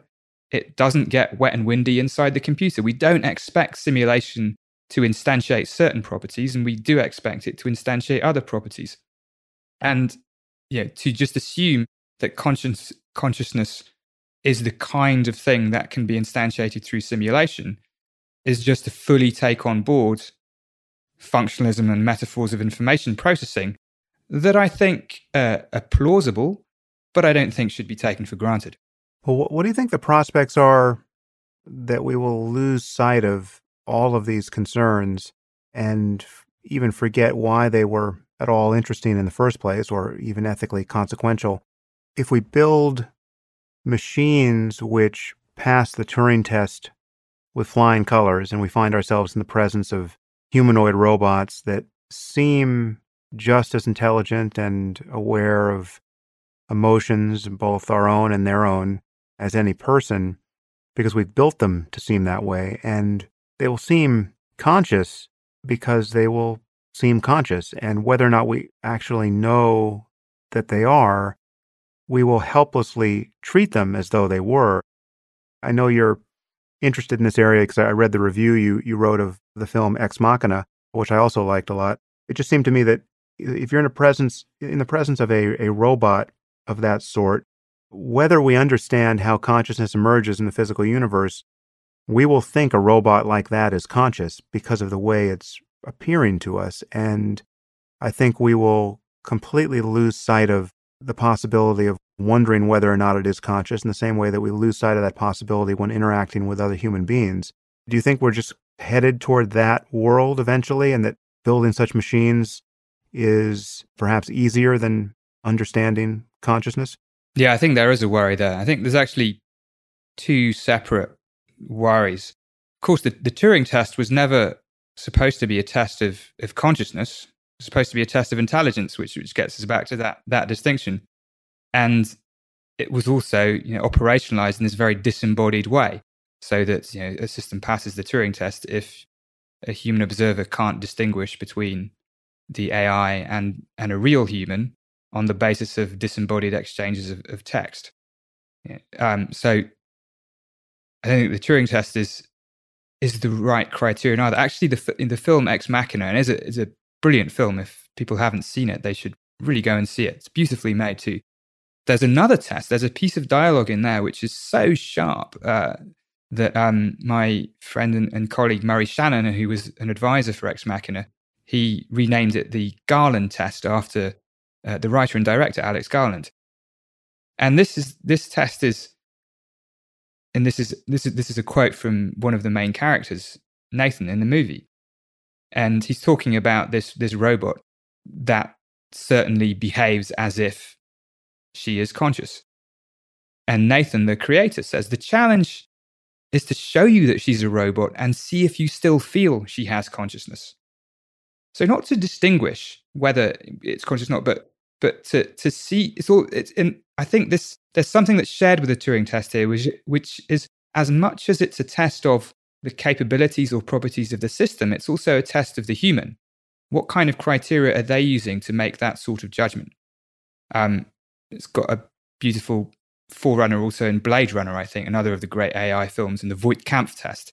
It's about emotional responsiveness and not about intelligence. Something that Uh, th- that film intuits is that emotional and embodied bodily states are probably bre- better criteria than things based on intelligence. Now, anyway, let's say we get to the stage where we have these things running around. I think there are two important concerns here. One is uh, we certainly don't want to build machines that have the potential to suffer. Um, and we don't want to risk doing it either, even if given that we don't really understand yet what the sufficient conditions are. So we, there's an ethical imperative to not generate more things that can suffer. But a, a kind of more immediate pressing concern might be how interacting with these sorts of devices, what that does to our, our experiences and understanding of what it is to be human. If, if this...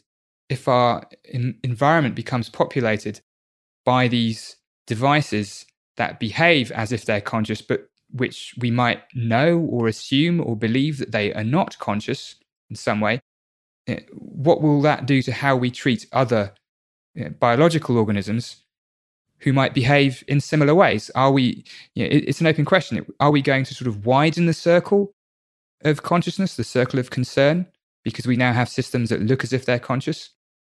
Or might we even diminish it further because we now retreat more into our own individual existence as, as, of that that we can be sure about? We become more destructively solipsistic.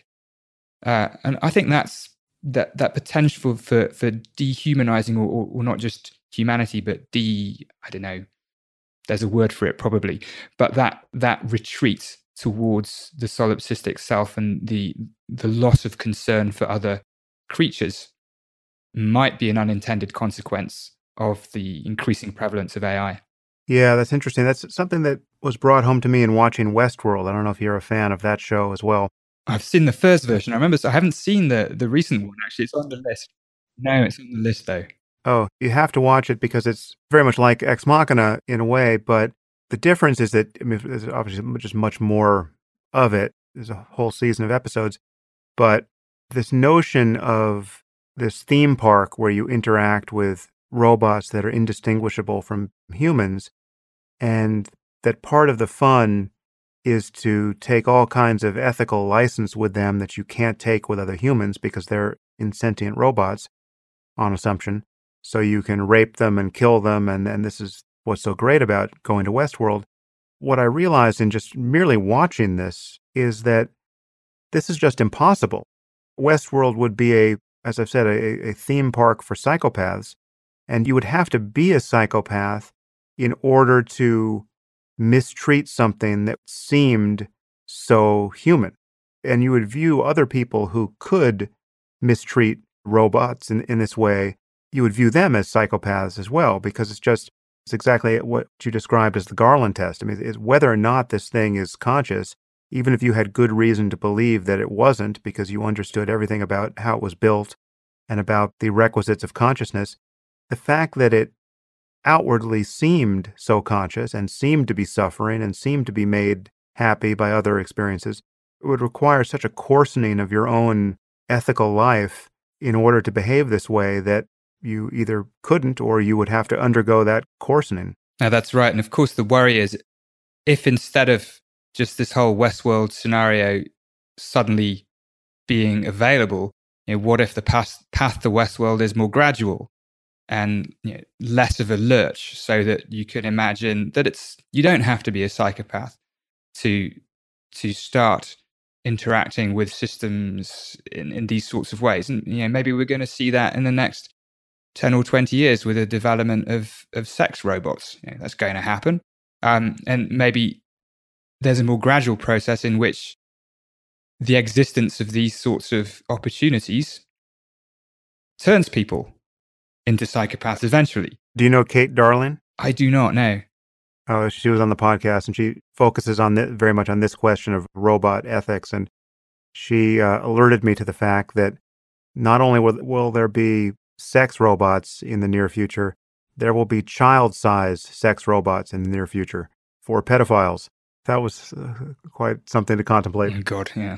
So, yeah, it's, it's interesting that this kind of gradual walk toward not taking human suffering seriously anymore is something that I think we experience in context-dependent ways already. And when you think of the global implications, it is worrying to consider how malleable our experience might be here. I'm thinking of a few local cases where you, you look at it's professionally, like you know, how surgeons and E R doctors need to inure themselves to the moment-to-moment evidence of other people suffering because they just can't get the job done. And if they care very much or if they're moved by that suffering in the normal empathic way.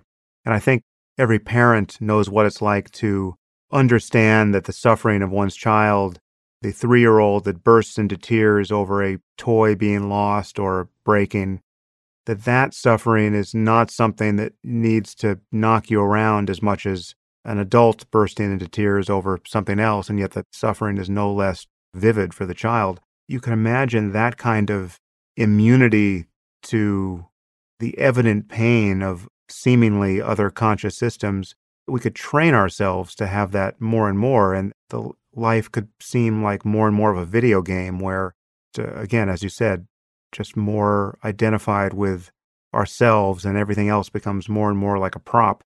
That's true, but to, just to introduce a note of optimism, at least in recent history, and of course this could will be reversed, that most societies seem to be following a different trajectory, right? That um, we no longer uh, consider people from different races as as having experiences of suffering that don't count ethically. You know, we don't see them as as, as different. I'm, I'm mixed race myself. I'm sort of an interesting mixed case for this, and so our circle of ethical concern here seems to have been widening, and it's been widening to other animals as well to a certain extent. Uh, so things, at least provisionally, up to this point, and who knows what will happen next, uh, seem to have been improving in in in, in the way in which we have been able as a society to train our ethics. Uh, and this this certainly is not something we should take for granted, though, because as you said so so beautifully then, these things are so malleable. And in a, if, if it only takes one or two generations for us to not really be able to understand how our grandparents or their grandparents perceived certain kinds of other people, then in two or three generations' time, what com- what complete belief systems that we hold and don't feel badly about now are going to be seen as unthinkable then. Yeah, well, when you bring into the picture that all of our virtual interactions with one another, where this no longer becomes face-to-face, or it becomes face-to-face in some other mode where we're interacting with one another's avatars in more and more compelling V R landscapes, if social media is any guide, or a place like Second Life, where you have people whose avatars are entirely fictional representations of themselves, and you have you have grown men pretending to be twelve-year-old girls or whatever it is, that insofar as more culture gets virtualized and we interact with people online and succumb to different repertoires of behavior that wouldn't be possible face-to-face, but are all too possible online. I'm in the habit of thinking about online interactions having more and more the character of road rage, where you know s- suddenly it becomes possible to behave in a way that is starkly maladaptive, and the only thing that's allowing you to do it is the fact that you're in a metal box with a pane of glass between you and the person you're interacting with. Caution is, is definitely warranted as we continue to port more of our experience to these different contexts. Yeah, that's right, and I think you know these issues almost they don't really depend on. on thinking about what the basis of consciousness itself is. I mean, you, these things are equally important if we just think about how perception, how perceptual and emotional contents are formed, completely independently of the hard problem or, or A I. We, just the lessons that we're learning about how perception is dependent on predictions in a very context-dependent and fluid way should alert us to exactly these kinds of dangers, but exactly also the, the opportunities that they afford. And to the extent that we can be in a context where our perceptions and therefore actions are ethically undesirable, well, then there's the equal potential um, that in the right context, we can alter people's perceptions of themselves and of the world so that the ethical value of society as a whole is increased. Yeah. Well, on that note, let's sign off for a um, what has been a really enjoyable podcast for me. It's fantastic to meet you virtually in this way and to steal so much of your time. You've been very generous. And just tell people where they can find out more about your work online. Are you on Twitter, or do you have a website you want to direct people to? Thanks, Sam. First, just thanks so much for for, for this podcast and for all you're doing with this podcast as well. I've, I've been listening to a lot of episodes um, in the run up to this. And I think what you're doing is is unique, incredibly valuable, and a, and a kind of long form of discussion, which I just haven't seen anywhere else. So so really keep this up. I think it's, it's oh, nice. Brilliant stuff. Thank you. And in terms of people are interested in following up more of the things that I've been doing, yes, there, there's a website. It's anil seth dot com. Um, you can follow me on Twitter too at Anil K. Seth. So that's just first and last name with a K in the middle. Um, there's various pieces of writing on the website. I am way behind on writing my first uh, proper single author book, which will cover a lot of the issues we've been talking about. But with any luck, it will be coming out in twenty nineteen. So I'll post updates about that on my website as well. But no, thank you, Sam. It's been an absolute uh, pleasure to really have a time to get into some of these issues, and I've, I've really enjoyed it too. So thank you very much.